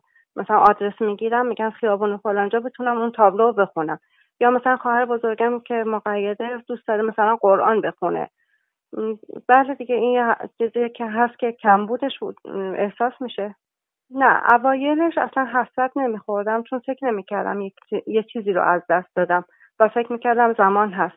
شاید بگم تا چهل سالگی هم انقدر درگیر بعدش بچه ها اینا شدم که شاید هر از گاهی بهش فکر می‌کردم و یه حس خلر داشتم و اینکه دارم زمان رو از دست میدم برام خیلی معنی نداشته اینکه وقتی چهل سالم شد یه دفعه انگار که احساس کردم چقدر زمان از دست رفته و من نمی‌تونم شاید مثلا چیزایی که دوست داشتم و چون قبلا فکر می‌کردم که باید درس بخونم شاغل باشم.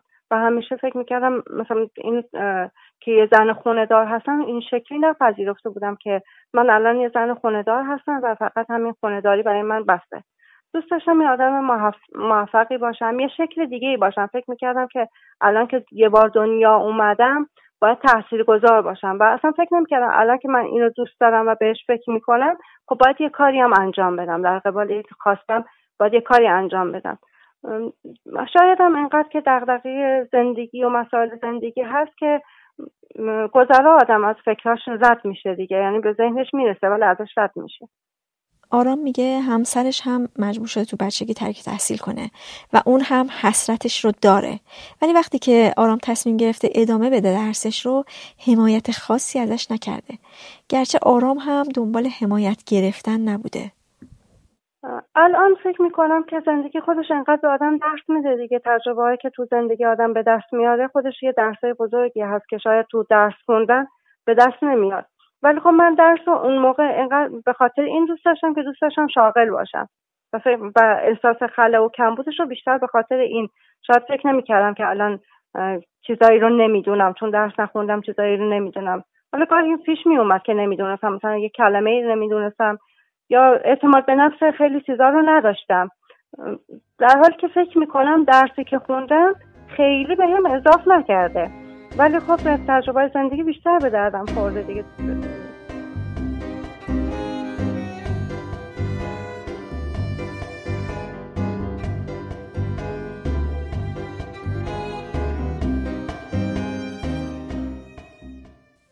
علی اصغر هفتاد ساله است و توی یکی از روستاهای استان مرکزی زندگی می‌کنه. کشاورزه. پدرش هم کشاورز بوده و بیشتر دوست داشته که علی اصغر به جای مدرسه تو کشاورزی کمکش کنه. در حالی که برادر کوچیکترش ادامه داده و دانشگاه هم رفته. چهل و دو سواد سیل آمد. حالا جلوترم که چی نبود دیگه مدرسه نبود و معلم نبود سیل آمد خونه های پاک خراب کرد. بعد تقریبا یه دو ماهی رفته بودیم مدرسه که دیگه همه خراب شد و مدرسه هم تعطیل شد و مدتی ما یه پنج ماهی مکتب رفتیم. بعد مکتب هم دیگه تعطیل شد و به دو سه سالی هیچی نبود. حالا یه گاهی کار که نبود می‌رفتیم مکتب. بعد دوباره که شروع شد سپاه دانش آمد اینجا. من رفتم کلاس دوم. و حال تا شیشم ابتدایی که خوندیم اینجا دیگه بالاتر نبود دیگه. دانش بزرگم رفته بود سربازی و عراش بودم. کوچیکن چه خورده مثلا از نظر جسمانی ضعیفتر بود. اونم رفت عراق درس خوند ما دیگه سرمون موندی کلا. همینطور دیگه موندیم اینجا کمک پدره و بالاخره گاهی جایی می‌رفتن میخورده میخوردم اما دیگه بیخیال شدیم دیگه. پدرم خب چی بود دیگه؟ شاید نمی‌دونم بدونید یا ندونید. اون موقع تو ده خیلی درآمدم کم بود دیگه. ارباب رئیسی بود و به حال ارباب مسلط بود و یه درآمد کمی بود. کم نداشت اما پدرم اینا تقریبا می‌گفتن بچه که برن درس بخونن دیدین میشن از این حرفا. شاید دلش می‌خواست که مثلا برم اما خب آره دیگه یه امکانات نبود و پول نبود و اینا. معلمم بهم گفت که درست خوبه برو اگر باباتم نمی‌دونه. اون سال اول من کمکت می‌کنم برو درست بخون نمی‌دونم دیگه خودمونم شاید بزرگ شده بودن تقریبا یه مثلا 18 ساله بودن. چون سیل آمد و خرابی و اینا درسمون عقب افتاد. اما چون چه من خوب بود درسم خوب بود هوشم خوب بود اون خیلی دلش می‌خواست من برم درس بخونم.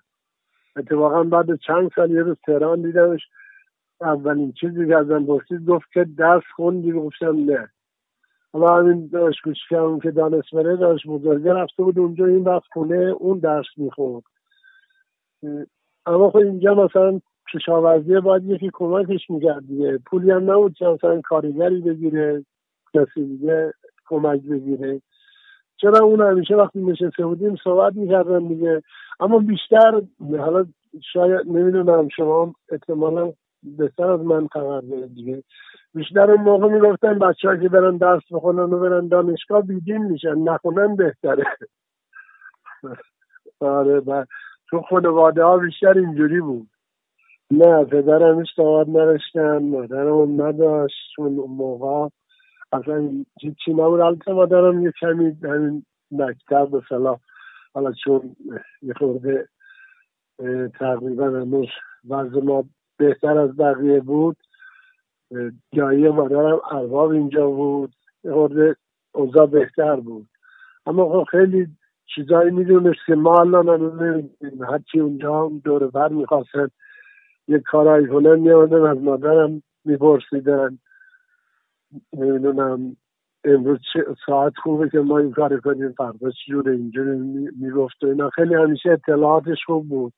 مثلا همه ما خیلی دقیق می‌دونست شامان مثلا تولدمونه کارهایی که کرده بودن. خیلی توی کار از ما میگم خوشیارتر بود و باهوشتر بود. تا درس نرونده بودن نه. علی اصغر میگه که این تفاوتی که بین خودش و برادرش وجود داشته یه وقتایی باعث شده که بینشون یه فاصله ای به وجود بیاد. آره یه مدتی حالا همین داداشم که من می‌گفتم که دیگه حالا تو که رفته درس خونده باید بری دنبال کار خودت. اینجا باید اصلا نیاد. بعد شوخی می‌کردن می‌گفتن که علی اسقر گفته میخوش میگم خب فاصله شده بود دیگه. من یه مدت خیلی مثل برام شده بود عقده می‌گفتم اصلا حسن باید بیاسواد دیگه میاد. باید بره همون دنبال چی خودش و من اینجا راش نمیدم وقتی حرفا همه خود دیگه چند دواره آرام شدیم دیگه. دیدیم کاری نمیشه کرد.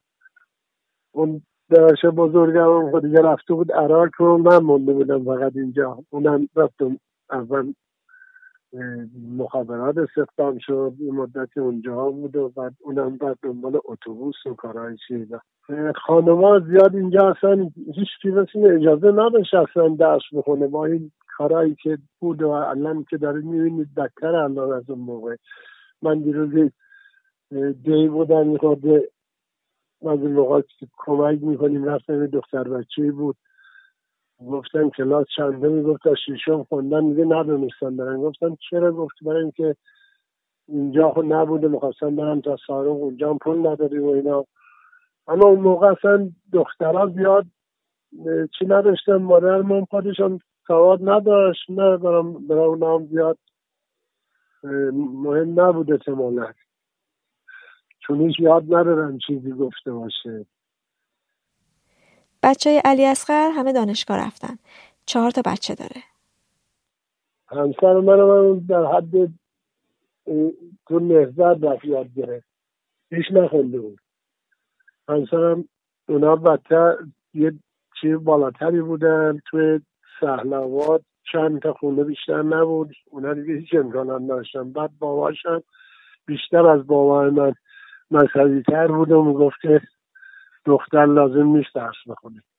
الانم اینجا زیاد بالا من دیگه حالا الان تاسف می‌کنم که با اینی که اینجا همه چی هست دارن بیشتر آدمان دیگه درس بیخیالش میشن.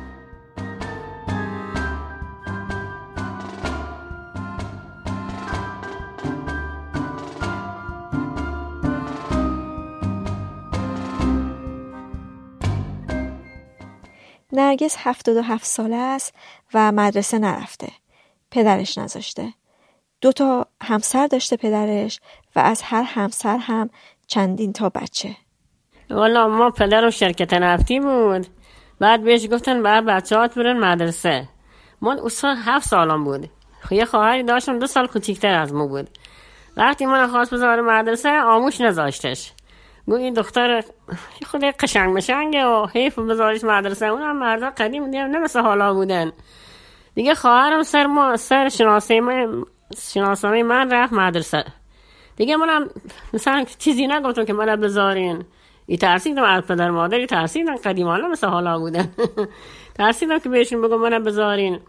یه خواهرم را ادامه داد تا شیشم بیشتر هم نرفت تا شیشم یعنی خود نبود دانشگاه نم نبود که بخواد بره دیگه من هم دم خونه داری و بس دم خونه کارای خونه و شستن و رفتن و گذاشتن و ایراد سر روز خونه آبی آوردم ظرف پشورم بره خونه آقام. دیگه خونه آقام که دیگه شرکت نفت بود خونه بهش دادن شهر بزرگ رفتم تو خونه شرکتی. بعد 16 سالگی عروسی کردم. بعد 16 سالگی عروسی کردم. بعدش که خداوند هفت تا بچه بیم داد. خدا را شکر. دیگه به خدا را شکر همه تحصیل کردن و به جایی رسیدن و سه الان دکتره. یکیش فوق تخصص ریه یکیش فوق تخصص مال پزشک قانونیه یکیش هم تخصص داخلیه. دخترام هم فوق لیسانس گرفتن. باباشون الان 21 سال رحمت خدا رفته. و خودم زندگی کنم. تو خونه. وقتی شوهر کردم نیزت رفتم اما داره اومدم بچه بچه کوچیک داشتم میمان داشتم. نمیرسندم که بخونم درسی بخونم. بخیر خیلی که الان بچه مثلا شماره تلفناشون بلدم با تو دفتر نگاه کنم دفتر نگاه کنم شماره تلفن بچه های کسی فامیلای همینطور. هیچ چیزایی بلدیم نه زیاد. چرا وقتی خواهر میره ما رفتم ظرفا بشیم خواهر میومد با آبی که ما آورده بودم جورابا شیشاست خواهرم که جای میره مدرسه. دل ما دوست داشتم اما خودی ترسیدم بگم حالا می‌دونم دیگه حالا چه بود دیگه. پدر میترس خیلی از پدر میترسیدم خیلی ازش میترسیدم. هممون ها نه تنها یعنی ده تا خواهر برادر بود ده تا ده تا زن که داشت همه اون ازشی ترسیدیم. تا ما پنج تا که جلوتر بودیم بیشتری ترسیدیم. والا کتکم نمی‌زد. اما یه بار فقط مادر بزرگم شکایت مون که پنجتامون خوابان با کمرمن سر پنجتامون ایزد یعنی. کنته من رای دستمند طلا برام گرفت. ما مادرم فقط هیچ کاره بودک. مادر بزرگم بود. بعد یه پدرم زن گرفتک. همه سلام اصلتش تو دست خانمش بود. بچه خودش همه تحصیل کردن اونا دیگه بیشتر دخترای فامیل نرگس هم درس نخوندن. ازدواج که کرده همسرش دبیر بوده. اما اون هم می‌گفته به جای درس خوندن و نهزت رفتن بشین خونه به بچه هات برس. نه اتفاقا میراتم نهزتی گفت برس به خونه به بچه هات بچه هات برس میتره. خود وقتی وقت خوندن هم دیگه نداشته همش میمان داشتیم و غذا بپزا لباس بشور و کارا خونه بکنم دیگه همینطور بی سواد ماندیم دیگه. از نرگس پرسیدم که سواد نداشتن کجاها براش مشکل ساز شده؟ مثلا بچه ها که کوچیک بودن در مورد درسشون به مشکلی خورده می‌رفته درس بچه ها رو بپرسه؟ اصلا مدرسه همون نرفتن درس بچه ها بپرسم خودشون بچه ها خودشون رفتن. ها دختر کوچیکان یه بار باش رفت میاد بار که باش رفتم که گریه نکنه. نه نرفتم درس بچه هم بپرسم هم باباشی رفت. نمیرسندم برم اما شالله هفته بچه بود همش هم میمان داشتیم برادرشون همش خونه ما بزرگ شد.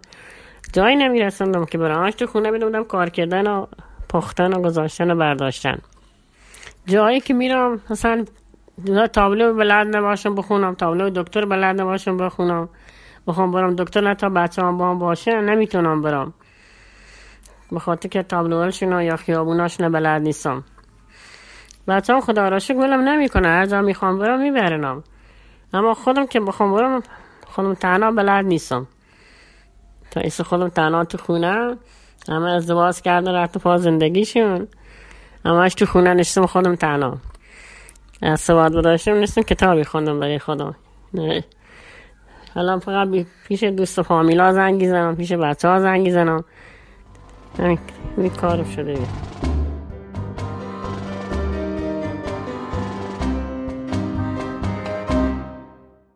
این پنجاه و قسمت رادیو مرز بود. ممنون که گوش کردید و ممنون از گروه کلی برای ساختن موسیقی اول و آخر پادکست. مرزیه اردیبهشت 1402